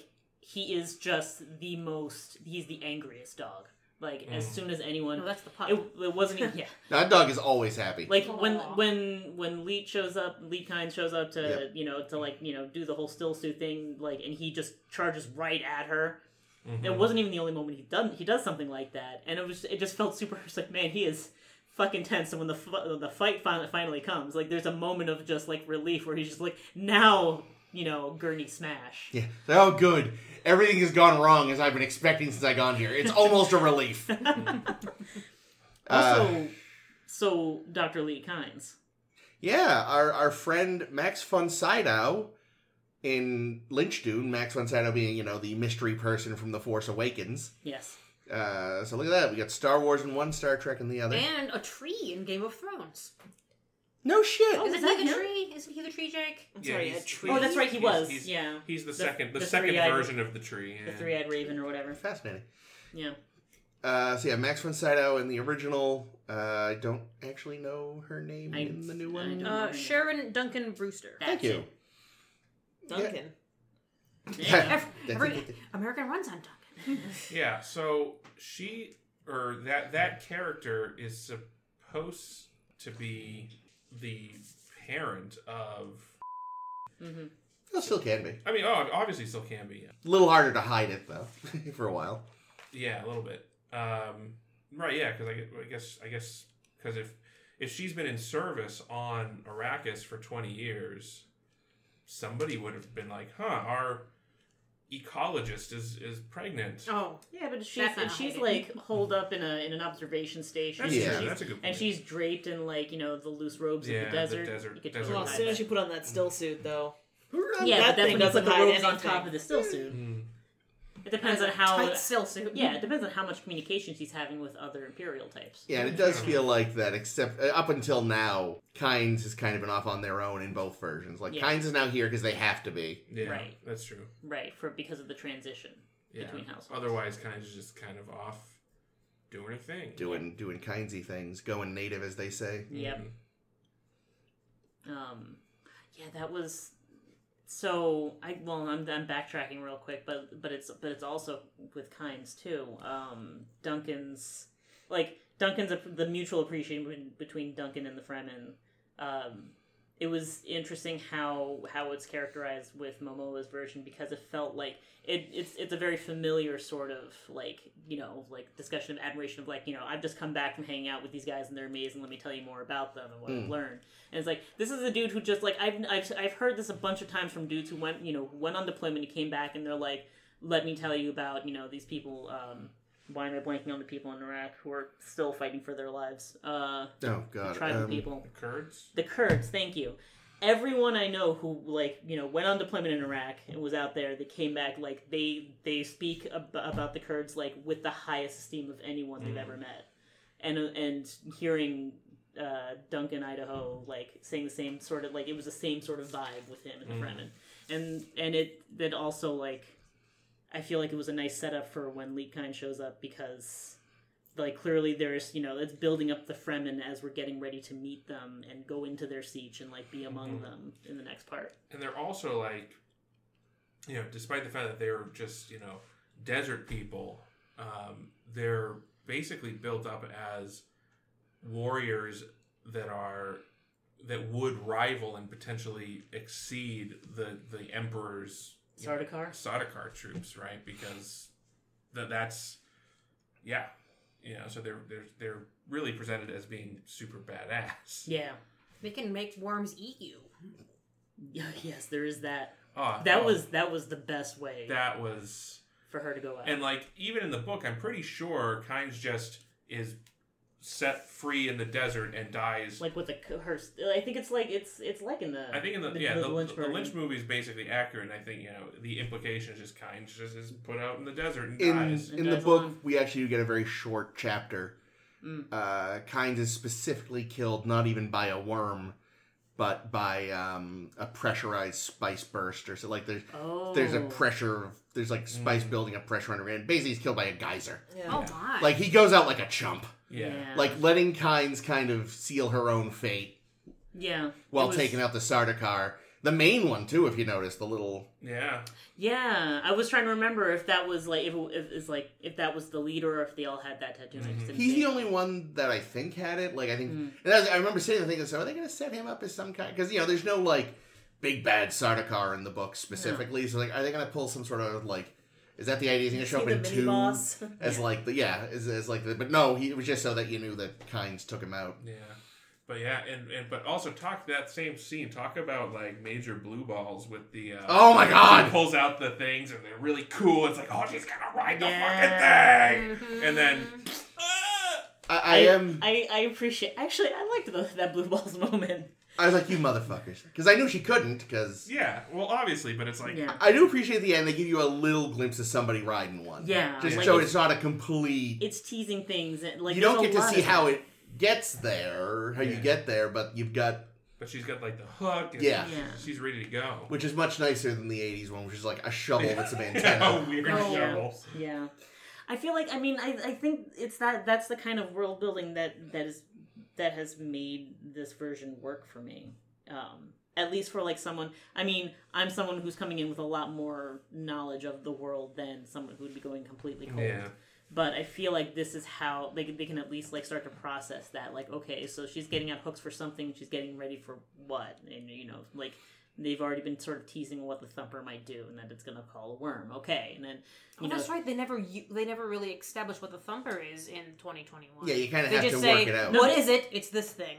Yeah, but well, I Have mean, later fun. Paul does Paul does say someone set up a Yeah. thumper to call away the worm. Yeah.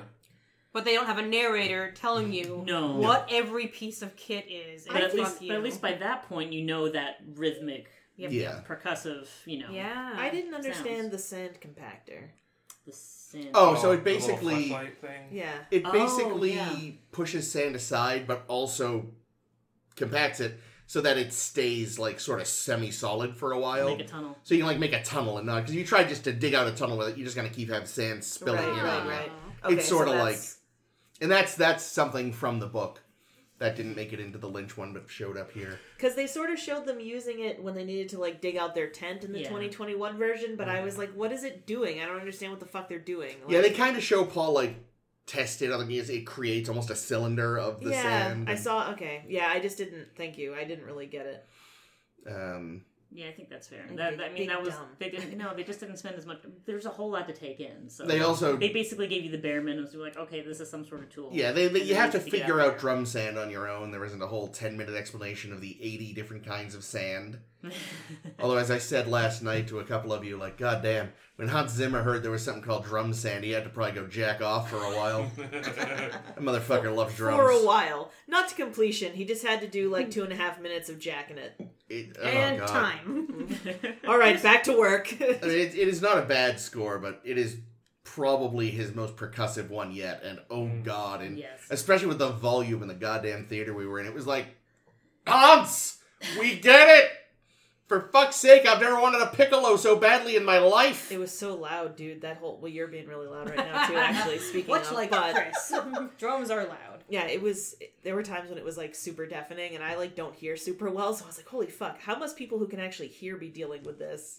I so mean, that's, fucking loud. that's- yeah, that one that's that's like part of the deal with IMAX and and the way that That's movies that's are part of the deal for- with IMAX. You're gonna leave What's deaf. the deal? But also, yeah, I mean, like it's meant like we're just gonna rattle your bones because people, you know, the the masses will equate quality with no with Mm. I don't mind if you're gonna Well, rattle my bones, but leave my fucking ears alone. will you? That, of Yeah, course, is an issue that goes back to, you know, m- music mixing that started in the 90s and has only been getting worse. yeah, You know, there's, One louder. There's- yeah, there's whole articles about how, like, subtlety has been tossed aside in favor of loud. loud. Volume. Hell, there's even, I read a whole article once about how subtlety has been tossed aside for loud in Broadway. Everything is belting now. Yeah, Mm, yeah, I can see that. dynamics. That's, that's the word, dynamics, yes. Speaking of belting, we do a lot of sh- weird voice shouting-y stuff. Oh, the Oh, the voice. voice. I like the presentation of the voice in this movie. Yeah, you Yeah. did. Yeah, I, I especially like you know when when Paul is is influenced by it, and like he bef- before he even realizes that she's using the voice on him, he's, He's already like, already there. yeah, that was oh, I've to do it. already done the thing. I really liked that effect.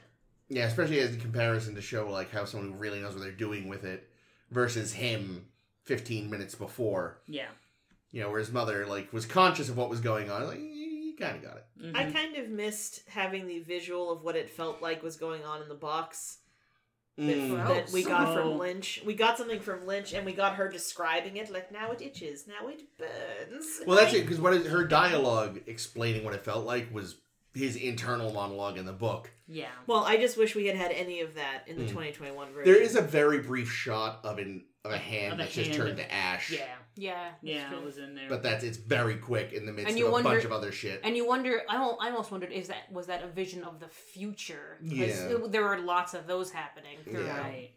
Right. I also, okay. No, I was gonna say that I thought it was interesting that like the like uh, who's the guy that he had the fight with at the end of 2021? Jamis. J- What is it? Jamis. Jamis Mhm. with an M. Yeah, J A M I S. I thought it was interesting that like his visions of him were like, we're gonna be buddies and I'm gonna show you how to do stuff, and it was like, Yeah. nope, that's not how it is. I like that it was sort of like. You know how in Deep Space Nine, when they were like, the visions don't always mean what they appear to mean, it was Mhm. kind of cool that they did that in this and Naked Burial everywhere. It makes it. Oh God. So naked much. Sting everywhere. Mm, it makes not it a enough. lot. Uh, it makes it a lot clearer, at least, or it's one one more thing it does to um, to show that Paul's visions aren't a done deal. Yeah. Like what he's seeing, like the timeline isn't exactly fixed in these in the idea of these visions. Yeah, and Jessica I find more interesting in the 2021 because her bond with uh, Paul is Oh, Actu- much more actually fleshed out, and she's not just there like, "Oh, this is my son. Here he is." It's this is my son, and I actually want to do something with him. Well, and it also made it explicit as opposed to the Lynch version that she was sort of the because I know in the book they make it clear too that she's sort of like the puppet master behind like making him the Messiah and maybe people think that he's the Messiah. I feel like they didn't touch on it as much in the No, in the in the Dune version, the women are The Lynch Dune version. uh, the, what did I say? You The Dune version. The Dune version. In the Was it- Dune version, Just, re- just We're all- replace Dune with any Just word. By the end, we're all just gonna be saying the word Dune over and in the over. Dune, Dune, Dune, Dune, Dune, Dune. was making it really Dune. There was- It's like it's like the Smurfs. yeah. Wait, can I, I'm just gonna open this real quick. in the Lynch version. oh God, in the Lynch version, Dune, uh, Dune, Dune. the women were just they were they they were sexy lamps, like they I'm sorry, they were sexy space nuns. sexy space nuns. Sexy space lamps. Um, they were. Oh no, I'm thinking of Uh, sexy Trans- space suspensor globes. Thank you. that well accurate um the so I, I so I was I'm still like turning over Jessica's characterization in my head in this version Mm. um because we're seeing like and I, I don't, I don't know if there's really a win scenario for this that would make me entirely satisfied because uh 2021 Jessica she's she's a lot of times she's the one who's like showing all the emotion having all the breakdowns and it's you know fucking women, am I right? it's doing it for a reason because she's the one who's hyper aware of a lot of the things going on like beyond Because she's a Jedi. yes like she's seeing things happening she's I know- feeling them happening Oh no, Leto died. Damn it! yeah and you're and but you also see her like you know you see her having like you know a break a near breakdown like as she's walking down a corridor but then by the time she opens the door to go see Leto she's pulled it back together Mm-hmm. again like like that which that I mean which is which which is what keeps me from being like why are we doing this It made me wonder in the hand in the box scene yeah when, because you know, in the, the, Gom Jabbar scene in the 1984 version, it's mental thought process of Paul being, you know, saying like pain is pain is the worst thing. Don't it, it- pain. Fear, I will not fear. Fear is the mind killer. Fear, fear, fear will do me in and all this bullshit. I'll, I'll be fine with the hand. It's cool. But in this version, it's Jessica outside the door, whom we don't get to see in the '84 version, and she's the one saying, Yeah. "Fear is the mind." Killer. Well, I think killer. that's just because they didn't do the. It's it's such an important Litany, prayer, I, yeah, Mm. whatever. the Bene Gesserit litany against fear. But it and, makes it uh, seem like she's saving his hand, while yeah, in which is, '84, which is not quite it's right. it's it's like it, the the hand was never in danger. yeah, Well, I and think the only what- reason they do it, I think, in this version with her whispering it is because they don't actually do the monologues in this version. Mhm. They- Yeah. it should be Paul. That's Paul's thinking. Well, yeah, what they're doing is they're showing her saying it, Yeah, and then they do cut to Paul mouthing it. So what's implicit is like it's so you understand this is what he's Mm. thinking. Here's the thing: they could have done some internal monologue sometimes. It's He just could've that, just said it out loud. yeah, he, I think it would have been really hard for any kind of voiceover internal monologue to be done in this without it being compared to Lynch. Uh, Mm. Lynch's Mm. I mean, I get it. because like that's such a that's such an infamous part of the Lynch version of just like remember the truth. So much. They also got rid of That's um, truth. "Tell me of the waters of your homeworld, Usul." They didn't. Yeah. Yeah. I noticed they didn't have that in Yeah. the dream. Yeah. I think that's a book thing. It is That is because a in the book he's not sure. If, Oh yeah, yeah, he's He, she said, "Why does somebody think my home world is Usul? What's yeah, Usul?" because he doesn't know about yeah, yeah, that's right. He thinks it's the name of the Nah. planet. Usul. I like that he's really pissed off at his mom for getting him embroiled in this shit. I would be too. I mean, well, this is I mean, thing. yes, but you never see him get even a little bit I mean, upset the about thing, it in the going back to original. what you're saying about how you know Jessica's like emotionally compromised throughout this, and like She she's the she's the character who gets to express emotion. yeah, but like the thing is, she really has orchestrated this whole sequence of events. Like this is all her plan, basically. Um, yeah, she planned specifically to have a boy child, which She she, can did. control. And Yeah, wow. they can control. Well, Apparently. is, I mean, I always wondered, like, is it is it control or did, or or was she just understanding orders to abort if it was a boy? Like, Oh, I don't know. I I, always wonder if- assumed I sort of assumed Oh, that. the they latter. have control over it, Maybe. just because Totally, it's this yeah. crazy future Uh, world. yeah, I don't. Because Yeah, it's not true. like they're using. You don't see. This is not the kind of world where you see them using ultrasound That's true. to determine. the No, they would use uh the the Huey. Huey would just Huey go- be like, mm, boy, boy. Yeah. kill him. So anyway, yeah, I assumed I, s- I had I had always assumed uh, That she until this just- moment they- that the they- Bene Gesserit they can just control it. that they just Maybe. had because it's a it's a difference of like you know what like maybe they can control their hormones to that Maybe extent that's true. Which they're would, I mean, everything else we know about the society. they have so seems much likely. control over themselves or I mean, something. they're- Well, Yeah, I mean, or, they're and doing maybe this that's whole- just what uh, maybe just Her- Herbert thought that they could. You know, like Yeah. how men No. seem to think nowadays that women can control when they have their period. That's true. I mean, Why? Do, why do they just do their flow thing at home? Why do they have to do it out in the world Amazing with how free we've tampons? gotten Puh. yeah, So can't can't you stop it when you go swimming? Dumber in the last If only. 60 years somehow. Um, Somehow through propaganda. but yeah, the um, yeah. So yeah, the eugenics program of the Bene Gesserit. That's a fun topic, I guess. oh, yeah, no, there's, there, there are no good people in this world. Yeah, Like, I mean, there's, I don't know, there's, Duke was I, alright. I, I don't want to say it because there, it might spoil part two, but Well, then don't do it. I mean, won't. we've seen. Is it not something that it's wasn't not, in the it's not something that's in Lynch either, so I don't want When to say. But like, there's is some really, part two coming there's out? some fucked up shit uh, I with the think they're, eugenics. they're splitting it for 2023. I know they literally just gave it the thumbs up. that Yes. soon? Wow. I, I guess a lot of the pre production's already done, so Yeah, and they don't have to bounce between multiple locations in this case. It's just going to be they just gotta wait for. it's going to be mainly desert. They yeah, just gotta where wait did for. they uh, tape? Do we know? Oh crap! I, so I was trying to remember. I was, I, I was trying to remember. It was like not Lebanon. I know the original was Mexico. Mexico, according to the credits. You know, this was definitely they went to like somewhere in the Middle East. But yeah, they just gotta wait for uh, Chalamet to finish Willy Wonka, and then uh, God, that's right, Willy Wonka. What is this? Chalamet is going to be Willy Wonka in the Willy Wonka Is he prequel gonna movie be- no one asked for. Why do we need that? Is he gonna We be? don't. We don't. We know. No. But weirdly, it turns out it's going to be a musical again. Yeah, it's going to be so when like. I see. it's not going to be some Jordan. weird. Is it? Does this show how he became a a, s- a- a slaver?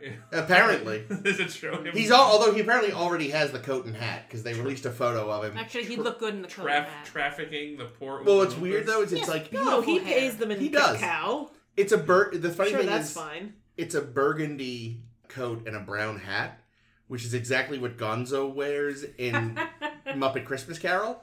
So people right. like that went oh, the day the photo came out. Within five minutes on the internet, people had it next to Gonzo. But But yeah. yes, that's his current project. No one's Neat. gonna, no one gives a shit about Willy Wonka. They just like Gene Wilder. That's I love Gene Wilder. true. Yeah, because the book's not as good. Uh, the Burton version's terrible. Hmm.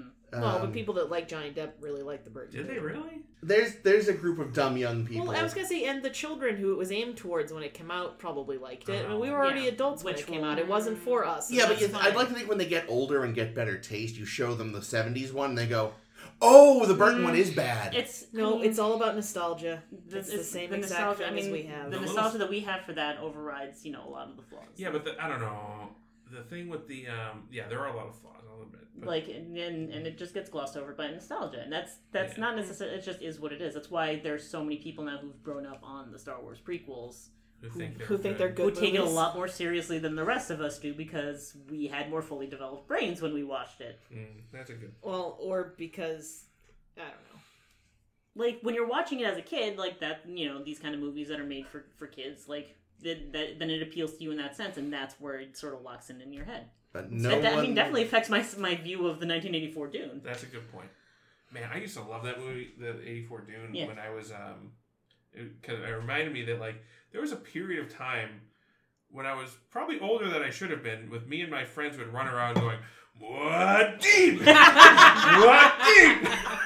Actually, actually, every every time they were talking about, oh, Paul and Jessica have the weirding way, I'm like, that just sounds like incest. Well, that, that's the thing. So the weirding way, if I recall, is just what the the Fremen call the Bene Gesserit martial arts. Yeah, it's Fighting like style. Bene Gesserit Kung Fu. Yeah, Ah, and not but- the voice thing. Well, the voice Nope. thing is only in the Lynch version. What that's, the fuck? That's not in the book. Yeah, the- the shouty gun- that- the Lynch thing is The shouty gun is the- totally Lynch. Wow. And so, and then he just like took the word the weirding way from the from the martial art, Yeah. and made that. Oh, we'll just call these weirding modules. Yeah. He's a weird guy. I mean, it, it, it sounds strange no matter what, because when you say when you're talking about weird things, you're like, hmm, where are you going with this? I mean, in an archaic sense, sure. Like, I, I mean, without thinking about like, if you if you would if if you would ask me like you know, uh, like offhand, what would what would they mean by the by the Bene Gesserit weird? I'd be like, oh, well, probably like their use of the voice, another mysticism about them, because Mm. that's the original idea of the word, you know, weird and weirding and all of Mm. that. Um, I didn't know that. Yeah, like you know, you you shove your head in uh, all sorts of mythical and fantastical stuff like that. And, you know, it just sort of sets in. But oh, the weirding way. Yeah, but that's why like it never made sense to me why when the Fremen first encounter Jessica and uh, Paul, I can't remember who it was that said it, but someone's like, "Oh, she had she she's using the weirding way." Stilgar. Yeah, is it in the Stilgar? Yeah, yeah. she's using the weirding way. It's like, but she doesn't have the thing. She's not shouting yeah, beams of energy at people. yeah. Oh, it's because they mean they mean the other weirding way. I see. Mm-hmm.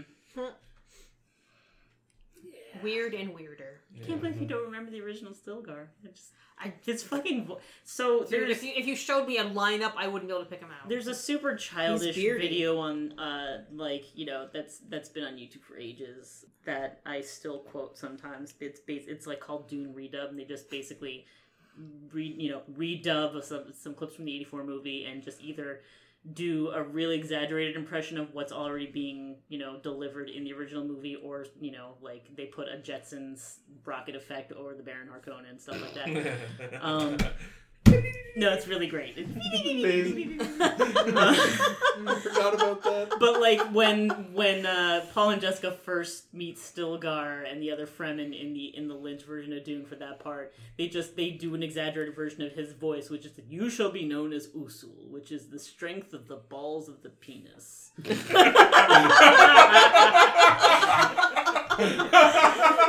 and uh, every time I watch 84 Lynch, including the rewatch for this episode, I still said it to myself under my breath as he was delivering his original line. oh, that's great.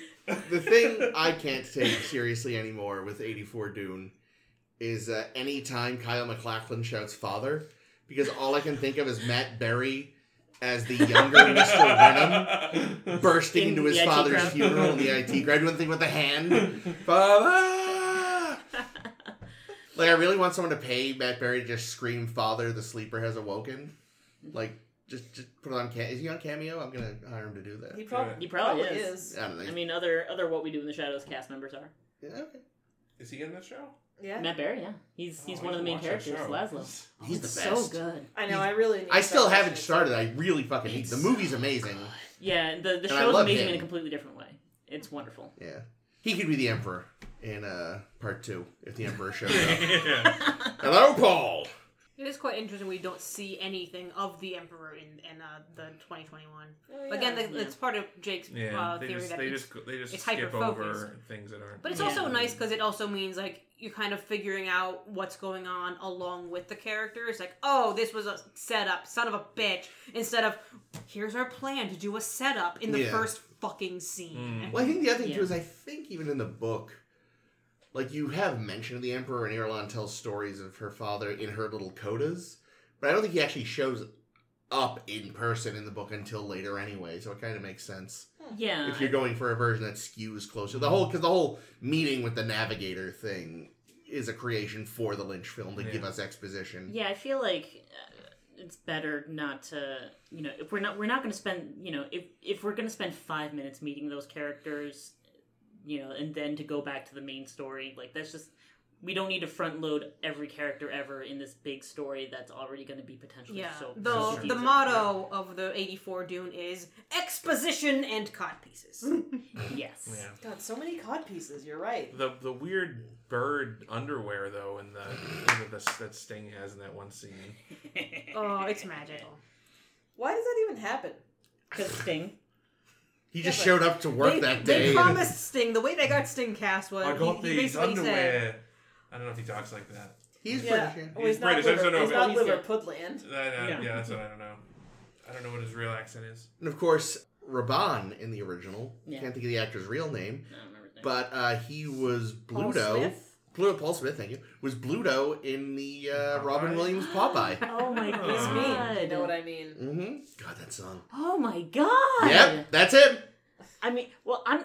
Meanwhile, I'm still sitting here sad that you guys never saw Jamis in the original Dune because it wasn't in the theatrical cut. Because he was the guy. He shows up in Pee Wee's Big Adventure. No shit. he's Who the, is he? He's the guy who uh, who cut the tags off the mattresses, or cut the tag off his mattress. Oh, that sounds The, vaguely familiar. the guy escaped from jail. Yeah. that he Yeah. hitchhikes with.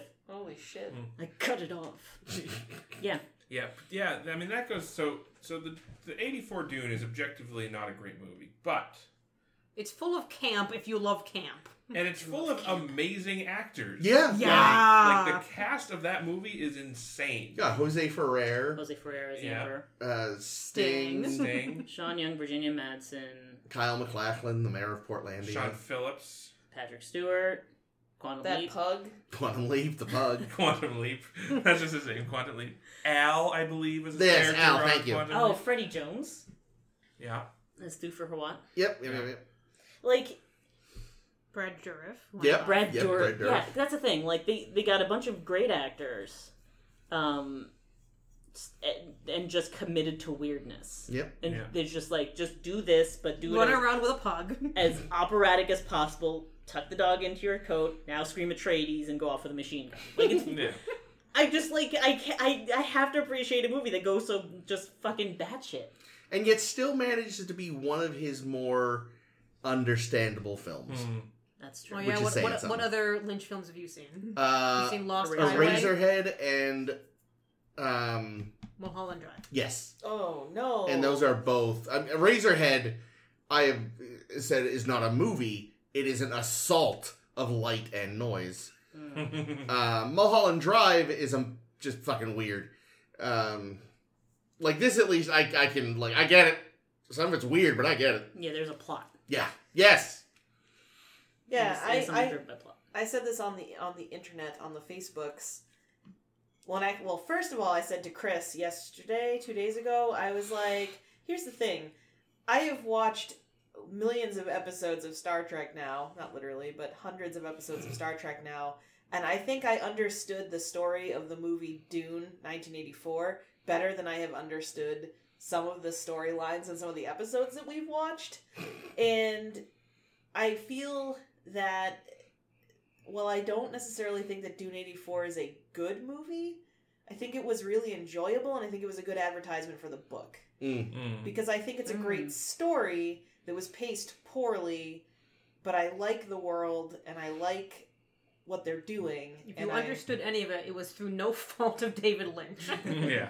I did. That's the thing, though. I got it. Like, I feel like I got a lot of what was going on, and I, yeah, I now I really want to read it. I think it was because Yeah, like, fuck it. Jake, Jake and I first watched the extended cut, Mm. and when you're first assaulted with, here are all the proper nouns God, that you're yeah. going to need to know, and then I tune out entirely, and then I'm distracted by the narrator and the voices and this and this throughout the rest of the movie. It's like I don't understand a Yeah. fucking thing that's going on. Yeah, I'm glad I didn't watch the uh, Alan Smithee. Oh, yeah, I wish version. they had done the extended cut, but left in the Irulan stuff, and mm-hmm. it, you know, did not have the voiceover.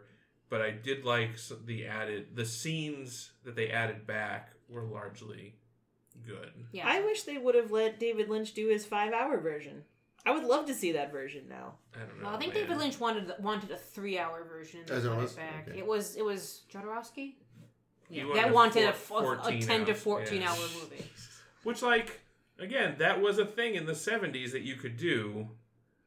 But I feel like today, if you went, they would have just been like, okay, So you want a series on you, HBO? yeah, you Yeah. want an HBO series, or you want, you know, Well, we, we a, a trilogy or something. are getting the HBO Bene Gesserit series. Apparently, Wait, what? they're apparently making a series oh, about yeah. the Ben and I heard about this. But why? I don't know. I don't know if I want this. No one does. That's kind of what I Bad idea. how I feel. I'd rather. I, I definitely want like the unasked for prequel Willy Wonka more than I want Bene Gesserit the show. Oh no, I definitely don't want that. No, but I mean, like, give, what I'm saying is Like, between the not two, go so far. between the two, like, you have to have one. Yeah, I would take the Bene Gesserit series. Really? You don't Yes. think they're gonna I fuck that don't want more Willy Wonka. Neither do I, but here's the thing. I am willing to bet dollars to donuts the Bene Gesserit show is being written, produced, and run entirely by men, and they're going to fucking See, ruin at least. Yeah, and that's also in the Willy Wonka, it'll be Timothée Chalamet running around being adorable. And he gets to Hey. sing. Mm-mm. Mm. I. hmm. Come on, you don't want to hear him I sing? don't want to. I don't want a Willy Wonka prequel because I just I, the Oompa Loompas are already like they've already been Oh, yeah, something you- that's been just uncomfortable with me throughout my life. Here's the thing. I don't want it either, but I'm just saying between the two. But here's the thing: between the two, I'm used to misogyny. I Yikes. that's I'm so misogyny. sorry. That's depressing. I- this is the, come on, come on. I mean, you're not Hey, wrong, but we Jesus. live in it's this just world. real. What do you? Like you know, like all right, you know, if it's written by men, I'm I'm like, oh, uh, it's because a man wrote that. It's because a man. No, oh no, no a man wrote this part. This is a surprising part that I see every every other day. But like something with Willy Wonka, I'm like, there's either they're gonna they're gonna address the uncomfortably imperialistic aspect of you know saving some like magical pygmies and bringing them home, or they're gonna they're either gonna deconstruct it or they're just gonna let it sit and be fine with it. And either way, I'm gonna be mad about it. It's a musical. They are not going to handle it properly. I'm going to be mad about it. They're probably You going to sing a little me- song just, about how grateful they are. Just give me Bene Gesserits. They'll show their tits, and I'll roll my eyes and move on with my life. Well, 'cause, yeah, that's the other thing too. Like, oh, like Oh, not they're gonna all have of, all kinds of Bene Gesserit pillow fights. I mean, not all the That just- Bene that Gesserits just- are It just are sounds like, like, The Witcher. are um, you know like Jessica or the uh, or the, the Reverend Reverend, Mother. Mother. Yeah, some of them are old. Some of them are just prostitutes. Like that's that's a thing. Mm. Well, I kind of feel like uh, Jessica's just kind of a prostitute. They Oh, in a literally call way, her a yeah. concubine. That's true. P.S. Those are two different occupations. Both episodes, both Movies. or both movies. I should have married you. Well, why fucking didn't you? Because he wanted a better marriage. yeah, he For better alliance. He, uh, I don't Well, know. what a fucking asshole! I hate him now. I don't remember how much of I don't know how much of the voiceover is in the theatrical version. Goddamn voice. But like the, God the damn it. the I should have married you voiceover that Leto has in the '84 Lynch was was basically saying like I foolishly thought I could you know uh, make a political marriage into the imperial family, like that's what he was holding out for to get a better marriage, like closer to the to the imperial throne. But the Emperor just wants him dead anyway. So yeah, so that didn't that didn't pan, Well, pan out. he- so like and I think in the book too, it's more like he's not necessarily even looking to marry anyone specifically, but he knows if he's on the market, like It's- it's- other houses might be willing to it's like. something to leverage. Yeah, it's like uh, Which maybe. is honestly like it's How that extremely shit works, realistic. yeah. like he still she still lived effectively as his wife, just not in title. So But how does his son have legitimacy if they're not married? because he's because it's still patrilineal and it's still that's still his. as son. long as he accepts him as yeah his heir. yeah, but that's a thing in That's- real life too. It's a Okay, different fair society. enough. like basically as soon if if he were to, I mean, if it goes by you know your more your mo- your most typical European you know conventions, if he then made a marriage and like actually like took on a legal wife and had a ch- had a son with her, Right. then Paul would have been bumped down. Mm. And Paul would have been perfectly fine with that. And that. Paul would have been shoved out, you know, you know, shipped off to Mentat school, and it would have been great. Yeah, he would. He doesn't seem to really want to be the Duke, even Yeah. before everything else kicks in. Yeah. I guess to hang out with Thufir all the time. Yeah, there's actually a scene that didn't make it into either. I was kind of wanting to make it into this version. I'm kind of sad it didn't. Can see why it didn't. It would be really hard to turn into dialogue because so much of it is internal shit. Right. But there's this great scene where the Duke has a dinner Mm, with a lot of the dinner? highfalutin people of of Arrakis, um, and there's just all this like political bullshit gamesmanship going on, including like a young woman throwing herself at Paul because he's the Duke's son Mm, and uh, a little like you know um what they, like like uh, what's the word yeah it's that game you like has checks for it what? uh, there's like social checks, for lack of a better oh, term. they meant checks the cereal. Oh. Damn it. Oh, what exalted? Yeah, but don't they have a whole thing for social? Oh yeah, there's social combat. Yeah. Yeah, like it's a whole thing of just like of uh of of of um like Playing diplomacy.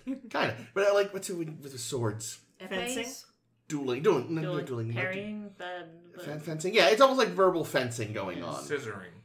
That too. Yes. But there's just all these little like it's just a series of verbal duels that kind of come up and go real quick, and it's it's a great scene. But again, I can see how it'd be like impossible to film because a mix of actual dialogue and internal monologue and Yeah, and that then would be also trying to keep the audience's attention. Here's yeah. some tits. Yeah. But the one reason thing I wish they kept it for, even if they had to lose all that other stuff, is it it drove home like the shittiness of the Harkonnens. Mm. Because a tradition under Harkonnen Did they need to do that more? Yeah, was that uh, guests at fancy dinner parties would uh, ceremoniously wash their hands uh, to excess and slop the water on the Oh. floor and in towels. And then, like, the towels would be given to beggars to wring out what water they could get. And the Duke just comes in and is like, I'm sorry, fucking what? No. um, and it kind of goes from there. Wow. You know how they could have done voiceovers if we had a perfect world with like all the tech you wanted in a f- cinema? It would be awesome to have like a little built-in like whisper speaker in your head back of the headrest. Ooh, I don't like that. So we all got our own personal Kyle MacLachlan. yeah, I feel like that would be kind of fun. somehow Yeah, like all You could have different audience members hear different things. Ooh. Or, I or you could really fuck with people. Now Just, you just have like one person hear it in the whole audience. Oh no. Mine tells me to That'd be burn great during a things. horror, a horror movie. You have something Oh, really scary, and then yeah. just one audience member goes ah. Oh my god, that or would you, be you fucking let it let great. it just move its way through the audience. Yeah, there you go. Yeah. I feel like that's that's a thing. That- uh, Disney World. Yeah, as I said, that, that they've got that in one of their rides, definitely. Yeah, I- there's definitely like the dripping effect at one point. It's like, oh, the alien's loose. Where is it? And you feel a drip. drip Yeah, I was drip in that. You. I gross. Yeah, it was there was great. something where like it blows air at your ankles. Yep. Yeah, or no, it blows it on your Or neck. was it on your neck? Mm. Oh. Oh, it, did, it probably You're did right, blow it at is too. alien, I think. 'cause I Yeah, it's think like that's it. alien alien invasion or something. That's Yeah. gone Alien- though. It's alien replaced with like Buzz Lightyear's thrilling. Oh, That's- bullshit. Did you hear we're getting the Buzz Lightyear prequel? Yep. Okay. Okay. Okay. Oh, but I have one last thing about the like speakers. Okay. It'd be really funny when you you're sitting there, you're watching, you get all these voiceovers, Yeah. but one person in the audience gets Kyle MacLachlan. It's like, hi, this is Kyle MacLachlan from Old Dune. I'll be doing all the voiceovers for this film for you. That's want right. That seed. Paul, Jessica, Thufir, all of them. The pug. Good luck, asshole. It's gonna make it even more difficult to tell who's having what voiceover. People all being like, look at that boy's hair. I had cool hair in 84, so I preferred what? his- I preferred Kyle MacLachlan's hair. I'm It Oh, changed goodness, scene no. by scene, though. Oh, It yes. definitely Oh goodness, yes, Oh, I goodness, did. Uh, did. all right, That was so his first Chris, film. Are you going to start the uh, the hashtag campaign? Release the pug cut. See what they sh- like again, like all the like stuff that he has done to make sure you don't compare his movie to the Lynch one, even though it's inevitable. Uh, and even though Lynch has we just basically did it a lot. completely disowned Dune, I really think he should do whatever he needs to to get Lynch to be the Emperor in part two, oh my god, Huh? that's funny. That would be interesting. uh, or Kyle MacLachlan, whichever. Preferably Fine. Lynch. Okay, it's Dune, but it's multiverse theory. All of the Dunes show up, Oh no! Enter the Duniverse. and then it's all the sandworms, It's but another it's good also title. the Beetlejuice sandworms for some oh reason. yes. So Beetlejuice is just that universe's version of the Quitsa. Quit. I can't say that word. Kwisatz Haderach. What she said. Quetzalcoatl hamburgers. Oh yeah. Yeah. Quetzat Hader Hasasarat. It's a Quetzalcoatl hamburgers. Oh no. Oh my What is God. it that uh, what's it that Nerys eats? Hasperat? Hasperat, yeah, Hasperat, Hasperat. Okay, okay. Quiznos Hasperat. There it is. Hasperat.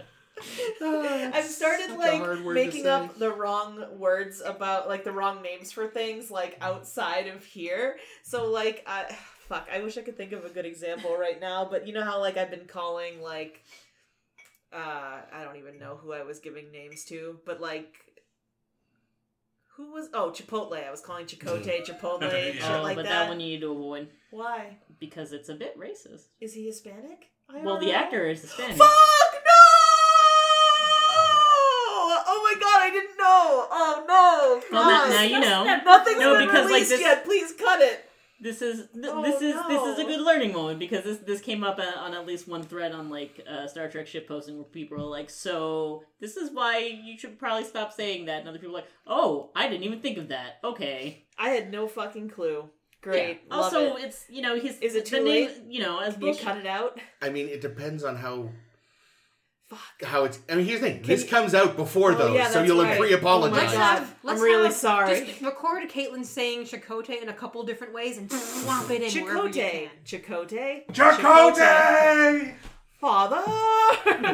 Chicote. I do know. Quick, ah, Fuck. Sleeper has awoken. I mean, Oh, the, man, the that's a real the other thing to keep in mind is goddamn. that it's also making fun of a name that, as bullshit as like their consultant was on Voyager, like that's supposed to be a Native American character.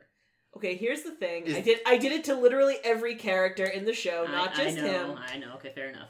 But that said, fine. We'll find a new one for him. Okay.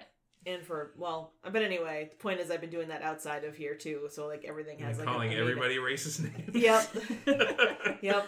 Yep. That's what I've been doing. It's okay, Caitlin. I still love you.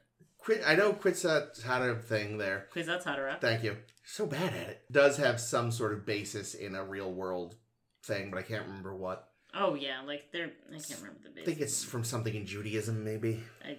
Sounds very Game of Thrones. Yeah, no, like basically. Speaking of, of languages in Game of Thrones, though, the all the languages that were created for Dune. Oh, yeah, yeah. So was many. made by the dude who made the languages. The in Game of written Thrones. languages are so Oh, pretty. nice. Mm. Written languages are very pretty. that, that same was, same guy. it was really nice they captured Yeah. that because that is a thing that was, you know, again, is in the book is like just mostly for security purposes. They just have so many ways of communicating in that household. Like, I loved the fucking The sign, sign language. language. they were doing. and That that's was they, they talk about Atreides hand signals and this that. Like, they are the most understandably paranoid motherfuckers in space. hmm Mm-hmm. Like- should be. there's there's whole things about like they have you know if the duke uses certain words in a certain order in a sentence openly like it means a thing Uh, but I like sounds to imagine Q it's, stuff. Jesus. I like to imagine though that it's just like nonsense words that if you strung together it would be like obviously not real words like um like whatever those like eight words you have to say to launch the Winter Soldier. Oh, or, yeah. Yeah. or the Kid in AI, or yeah homecoming beltway microchip Dolphin, microwave, soft serve elephantitis. but yeah it was like like Yeah. he in one po- scene he has a sentence he throws out and he's into open company so he has to talk normal but paul's like oh shit Mm. these three words were in this order it means shit's going down and he's like jesus what an exhausting existence Oh yeah. Yeah. Like I can totally see how just having to survive in the desert might feel like a fucking relief. hmm These people just say what they mean. Yeah. Holy crap. I love them so much. My biggest fear is running out of water, not like Misunderstanding of hand gesture Well- that my mother's hand was cramping one day. It's got hunter seekers to worry about too. The hunt- yeah, I was interested in the, the mechanics of the hunter seeker this time. Oh, it was a mosquito. Uh, oh, I mean the design of it was. I loved it. Um, but in terms of like, so in the in the original movie, in the first movie, like It it was was, a just T-Rex. keep completely still, do Mhm. not move, no blinking, nothing, not even breathing, whatever. Um, cool. In the second, in in in the new movie, he like he's he's definitely moving. Yeah, Like, like, it- Yeah, but he can't be doing the internal But monologue. he's, he steps into the that's not hologram. yeah, the digital It forest seems there. to be of like you know as a sort of camouflage, and I'm I can't remember how like what the mechanics are of the hunter seeker in the original book. I don't. I think it's. I think it's like with the original. Part of it is that the room is supposed to be so dark, it's having trouble seeing him, Mm, and it's kind of based on movement, so it's like a combination of factors. yeah, That's that's like kind of a problem with the '84 one. Is he's like, it's so dark in here, and it's like, no, it ain't. This scene is really well lit, Dave. yeah. what the fuck? So when it like is just staring at him, you're like, how do you not see? Yeah, So bright. yeah.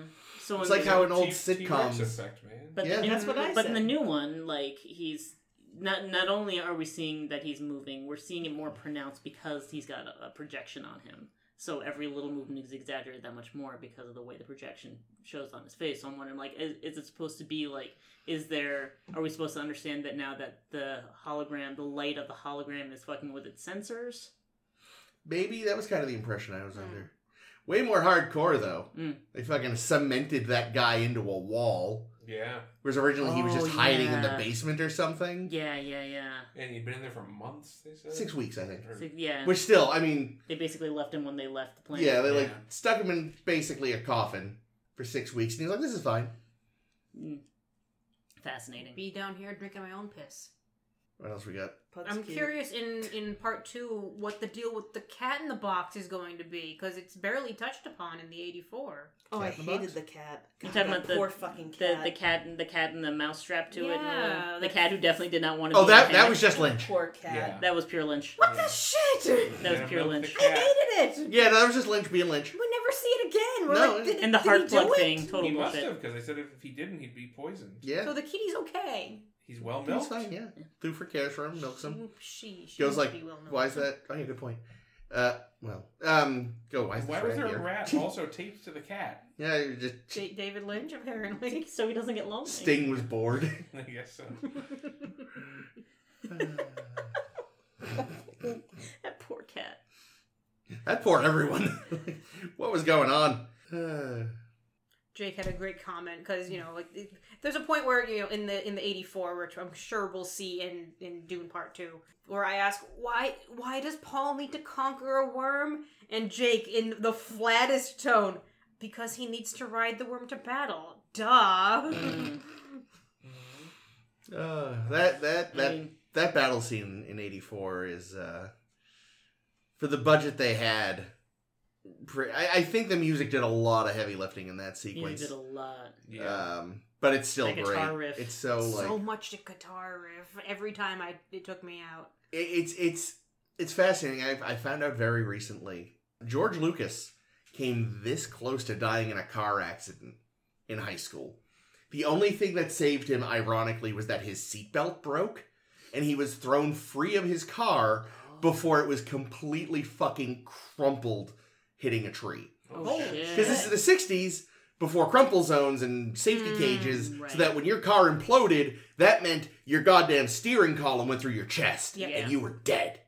Yeah. And then, like, I just thought of the like fucking bonkers chain of events and shit we would not have, yeah. including probably this. Yeah. Because, like, even though Star Warsy. They've been developing, you know, uh, uh, a Dune before Star Wars came out. Let's be honest, the studio probably tried again because Star Wars had come out. Uh, and let's not forget that Star Wars itself was heavily inspired by Dune. Yeah, but just like Star Wars kicked off this whole 80s sci-fi dark fantasy thing, Yeah, you know? the line from Virginia Madsen, who played Irulan and had one fucking word in the movie, Yeah. um, was the producers thought they were going to make Star Wars for grown-ups. Yep. Mm. The only Yeah, reason not so we got Well- the Star Trek films is because Paramount, like, they said, "Oh yeah, Gene, here, make a show again," and then they're like, "Wait a minute, Star Wars just made all the money," Yeah. and uh, they were like, "Hey, Gene, make a movie now." But I'm working made, on Phase Two. and then he made a movie that. that. was for adults, and they went, "Oh no." away. But yes, we also would not have Star Wars, I think, or certain aspects of it without this, Mm-hmm. or without Flash Gordon, or all these other things. Oh my but, god. We might never have gotten Buck Rogers. Actually, no, Buck Rogers came first. No, well, right, but the revival was definitely because Star Wars. I mean, they dress him as Han Solo in his civilian gear. Tangent like Yeah, sorry. Anyway. Uh, Dune. Dune. Dune. One, the last thing I'm going to mention, Yeah. because I know Villeneuve was un- I can't fucking mouth. Was, was pretty unhappy because you know this is out in theaters right now. We just saw it on IMAX, but it's also out on HBO. Mm. Yeah. And he was like, "Ugh, do you have to? Because that's going to take away from a lot of the the clarity of the story, a lot of the the the real essence of the story." To shove this down to a small screen, Mm. and also people are going to pirate it a lot, and uh, oh god damn it, I mean, here's here's the thing. Dennis. Can I call you Dennis? Denny, Denny.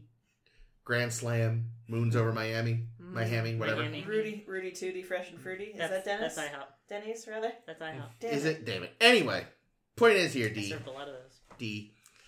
Uh, buddy, sweetie. First of all, original Sweaty. Blade Runner, way better than yours. Sorry, just true. Second of all, Not true. Jake Jake likes the, Not the true. other one. That's We're a good. lie. We will cover them one day. All right, just address. Anyway, it. Wait, yeah. but was What do you wanna Blade say to Runner Denny? Also, David Lynch, no, Yeah. that was Uh, Ridley Scott. yes. son of a bitch. Uh, D. Most people see a movie in theaters once, and then they're gonna watch it on their TV. So, like, most of my experience with this film, because I'll watch this film again in future, is gonna be on my television. So, like, you gotta resign yourself to the fact that most people's experience with your film will be on their television. And if it doesn't work on television as well as the big screen, you might have fucked up. mean, here's the thing about the big screen too, right? Like, so typically you sit what between eight and ten feet from your TV, Mhm. whereas like in a movie theater you're sitting, you know, sixty feet away from it or something. Yeah. Yeah, with a whole bunch of assholes So surrounding like you. in terms of like your field of vision, But I thought you wanted to sit next to you know, to I feel like you can get no, I sat next to a Jake. relatively Oh, yeah. big screen experience Yeah. watching your TV. Mm. Yeah. And honestly, like I if you said, hold like your phone like this, yeah, it's a similar. you know, Was that Like- two, three inches? Yeah. and again, I personally wish they turned the fucking theater down a couple decibels. Yeah. Like it was a little too much at points. yeah, it got pretty and, loud. and the sound mixing, like there were definitely, yeah, there were as as someone said before, like the the loud noises were overpowering the actual dialogue. Oh, dialogue. it was Ames. Yeah. Ames Yeah, especially in the ornithopter scenes, there were Yeah. issues. Yeah, and Exactly. then anytime you go from, there were a couple moments when it was, I think, in Vision Land, Mhm. uh, where you go from very, very brightly lit Dune Yeah. to very darkly lit, just looking at uh, You know, Timothée Chalamet hanging out in the thing, Yeah. And you're like, oh my eyes, oh Yeah. there it is, oh, I Yeah, can't there- fucking there's Yeah, that- see. there was that. There, there was that. There was one scene in particular where he kept flashing the visions of Chani on like a bright fucking day, Yeah. but he was in a dark space. It was like, ah, "Fuck you, asshole!" like I think I, I I don't hold it against a film director to want to direct for film. Like, Yes. For for the scale of a theater. Yeah. Like what seeing when we went to see Star Trek motion picture in a theater, my first time seeing it in a theater, I appreciated a lot of the visuals more than when I had seen it before on some TV or other. But you, you have to make it adaptable. Like Yeah. you can Mm. make it optimized for a large screen. That's completely like that's that's valid as in terms of Yeah. like a a filmmaking goal, but it should also be like that. There, there should also be something moving about it. Something it should it should be at least comprehensible on a home screen, Yes. especially considering like how how common and how how like affordable it is to to broad at least broader portions of the population to have a big screen TV of some kind. I mean, you can get a And I'm not even talking like six to eight foot TVs. Like Yeah, if no, you I have like a widescreen like four foot TV. Like yeah, you, you can a get lot of people can afford that nowadays. a It's very common. decent 4K HDR television for five hundred dollars now. Yeah. Like a few years ago, that what a was still a grand plus. You know, Yeah. Yeah. like people can get a very good experience at home. Yeah. Uh, and again, I get And it's the same target audience. Like we're talking like the middle class experiences, Yeah. essentially. Like you know, you want to talk about uh, like you know lower income working class. They're already struggling because now they have to pay twenty fucking dollars to go to an expensive movie theater where they're going to shove every expensive item down your throat. yeah, Watch these ha- literal half an hour of Yeah. ads. Do you want food? Well, hope you ate beforehand. Now sit here for four hours while we show you ads. yeah. For There's food. also like one of the biggest fallacies of piracy, uh, and it's been proven through like stuff. is that every pirated copy of something is a lost sale. It's like no, it's Mm-mm. that person was never going to spend the money on this. Like, someone isn't going to go, well, I couldn't pirate Dune, I guess I'll go see it. They were only going to see Dune if they could pirate it. You know, like, it's kind of like how when, uh, when, when streaming services keep threatening to make it so we can't share our sign-ins, it's like, Oh yeah. you don't get it. Like, I've already decided which streaming services I can live without if you people start doing that Yeah. and it's a lot of them. Yeah. Like you know, I've narrowed it down to the two or three I must have. I mean, really, like the the main argument in favor of going to see Dune in theaters that I've been hearing that like I've been like, you know, okay, I'm on board with that. It's just you know we want them to we want them to greenlight Dune Yeah, Part Two. it shows Yeah, support. sure. It shows people are interested like in this. because because the suits don't care about thinking into things. They don't care about factoring in streams or anything like that. They just care about how I- much money they're making. The thing is, I think they have lately during the pandemic and They this sort cross have. they've begun to kind of like look at those and go like, oh, a lot of people signed up for at least the free trial, and a lot of them going to forget to cancel. Mm. We'll at least get that one month worth of fifteen bucks off of them, which would have been a ticket. Yeah. Uh, but but also this film did just do quite well on its own. Yeah. Probably helps that they yeah, especially for a COVID film, you know. Yeah, But, well, like, and they, yeah. they released it internationally first in a lot of countries that have been handling this better. Dude, I couldn't believe like the theater we were in was like practically It was full. packed. It was. It was. Mm-hmm. I wasn't I wasn't surprised just because of COVID, but because of the film. Mm. Like it's a genre film. Yeah, I know it's being sold as a big old blockbuster, but it's Yeah. still like a very genre film. Here's my question in trying to get us also oh, to wrap this up. Yes. Because a friend of mine just recently asked on Facebook saying, "Hey, my sci-fi friends, I, I've never seen the original. I've never read the books. Blah blah blah. All this thing. Do you recommend Dune just on its own without anyone having any any um, experience with it pre- previously? Thoughts? Well, I don't know because I have Talking about the, experience. the Yeah. movie. The new movie. The new movie. Do Yeah. you recommend seeing 2021 if I you think don't it's know Dune? I think it's much more approachable than than definitely than the Lynch version. It's more Yeah. approachable than the book. Yeah. Like there's a, like my friends and I back back in back in my youth used to refer to Dune as the Book of Nouns. Mm, Um, I still refer to it as the Book of Nouns. it's a good way to put it. and it's valid. Uh, it's absolutely accurate. I think this Dune it mixes in book dialogue with more natural contemporary dialogue. It it eases you into the world, into this you know like you know with all the sprinkling and the foreshadowing and everything. It explains things way better. I I think, think, the action sequences, like I, it held, it held my, it, had, it had me tense for moments where I'm like, I know he's going to get away. Why am I tense? Mm. See, I also feel like just the opening narration, as someone who hates fucking narration Mm. in principle, um, but having the narration come from Chani, yes, like a character who is incredibly sympathetic, who lives in a world where, where, where she's been stomped on and all this thing, Mm-hmm. under imperialist imperialist boots and all this bullshit. Yeah.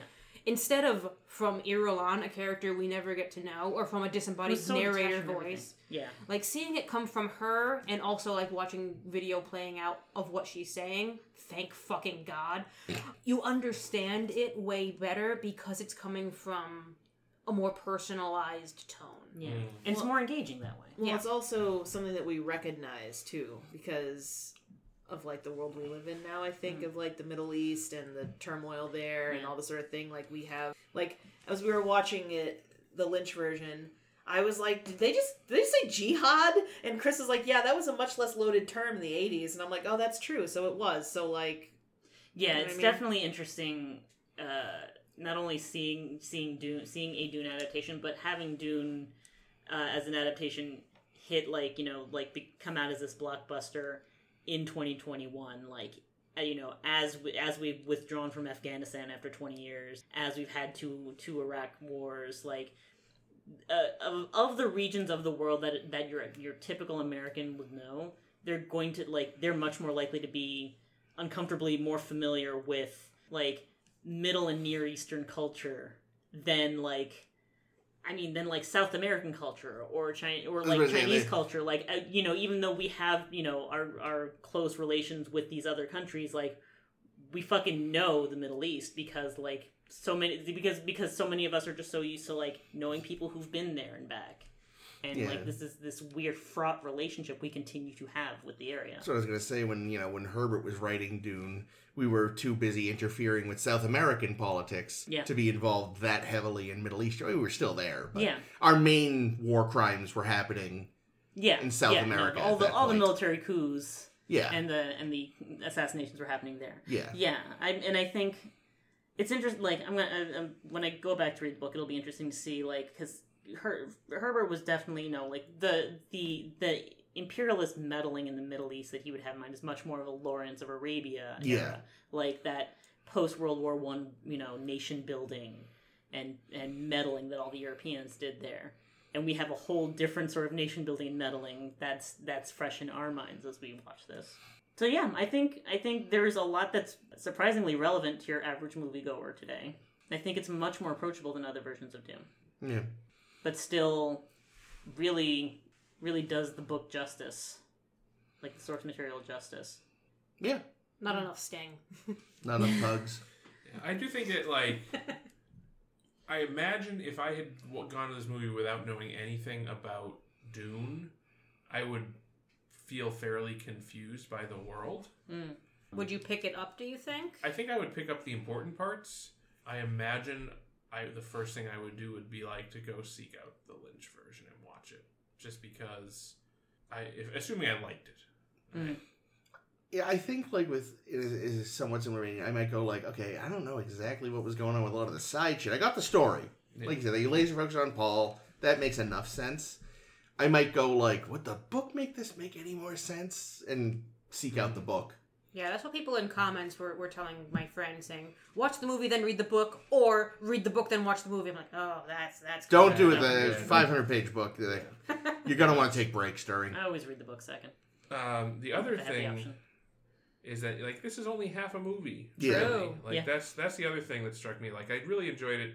I think it's a, a, a really good adaptation of half of the story. That's true. We got to see if it sticks the landing to Yeah. actually fully decide how good it was. Yeah, and And we got to watch that prequel series. it's shocking to me that there was ever even a question that they were going to make the part two because it sounded like that was up in the air right up until It was. it released. Uh, it was until I think basically this week was when Warner's said, "Yeah, all right, we'll we'll fun fun part two. Because I think what was they like. Villeneuve always wanted two parts, but Warner's wouldn't greenlight two parts at once. Uh, possibly because they were like, you know, wary after Blade Runner twenty forty nine under delivered at the box office. But why Ball- would the greenlight? balls on this guy though, putting part one at the top of the movie? Yeah, Mhm. Yes, nice.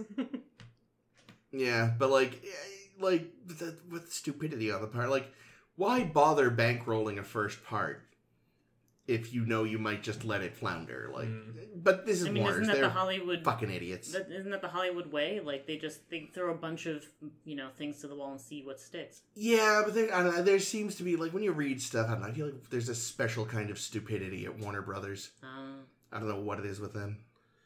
I mean, we've seen the DCEU. Yeah, exactly. That's part of the special kind of stupidity I'm talking about.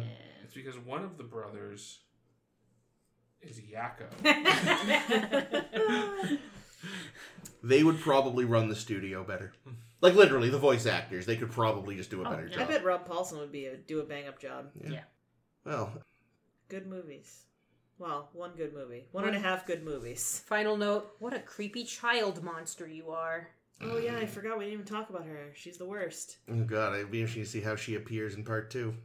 That'll be interesting. Yeah, It just felt like was someone dubbing in her voice? Oh yeah, Oh, yeah. totally. for Thank- sure. Okay, a two-year-old can't deliver lines. well, I don't know how fucking old she Fucking was. ten year old can't deliver lines. Eh. All children should be dubbed. I didn't know how old she was. I just was like, if that is actually that child's voice, this is really horrific. Yeah, there's no way to, from what I recall, there's no way to actually do it accurate to the book because she was like a literal like two or three year old, but she spoke like an adult. But it, but it's pretty much described as like just the way the way she sounded when she talked because she's she, her mouth is still forming because she's still so young developmentally. It was creepy. hated it. I hope they make her creepier in this one. Mm. Ooh, creepier. That would be tough. I want creepier child. Ugh. Alright. Yeah. Well, Is this, gonna be- Caitlin, is this Caitlin's last outro? it is. Thank you for joining us here to Star to Steer Her By for 10 Forward number 22. Uh, if you like what you heard and you want to hear more, I have bad news. We are not a Dune podcast. We're actually still a Star Trek podcast. But uh, if you're into that, next week we actually will be uh, getting on board the Voyager The to- Voyager. to, with with Captain Janeway and uh, all of them, all them folks. So you can check us out there. Uh, if you, in the meantime, um, you can check out our old episodes. We're on SoundCloud, Stitcher, Google Podcasts, Apple Podcasts, and Stitcher, Spotify. I don't know. We're all over the fucking place, dude.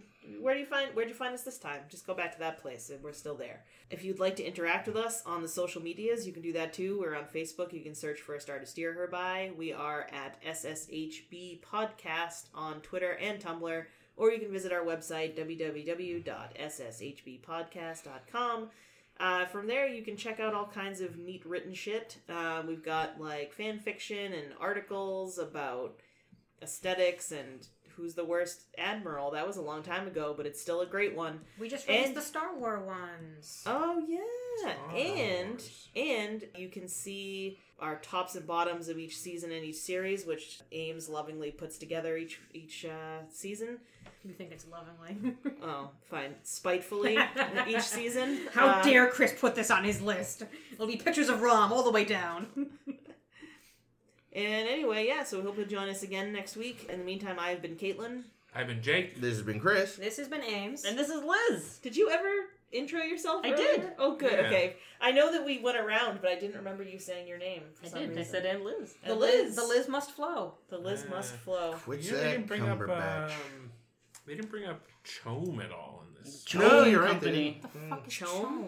It's a company that actually runs the space. and Basically, builds and- OPEC. Yeah. Sounds like a gross. Space OPEC. It sounds like a word for semen. Well, The Good night, everybody. The CHOAM must flow. Okay. Música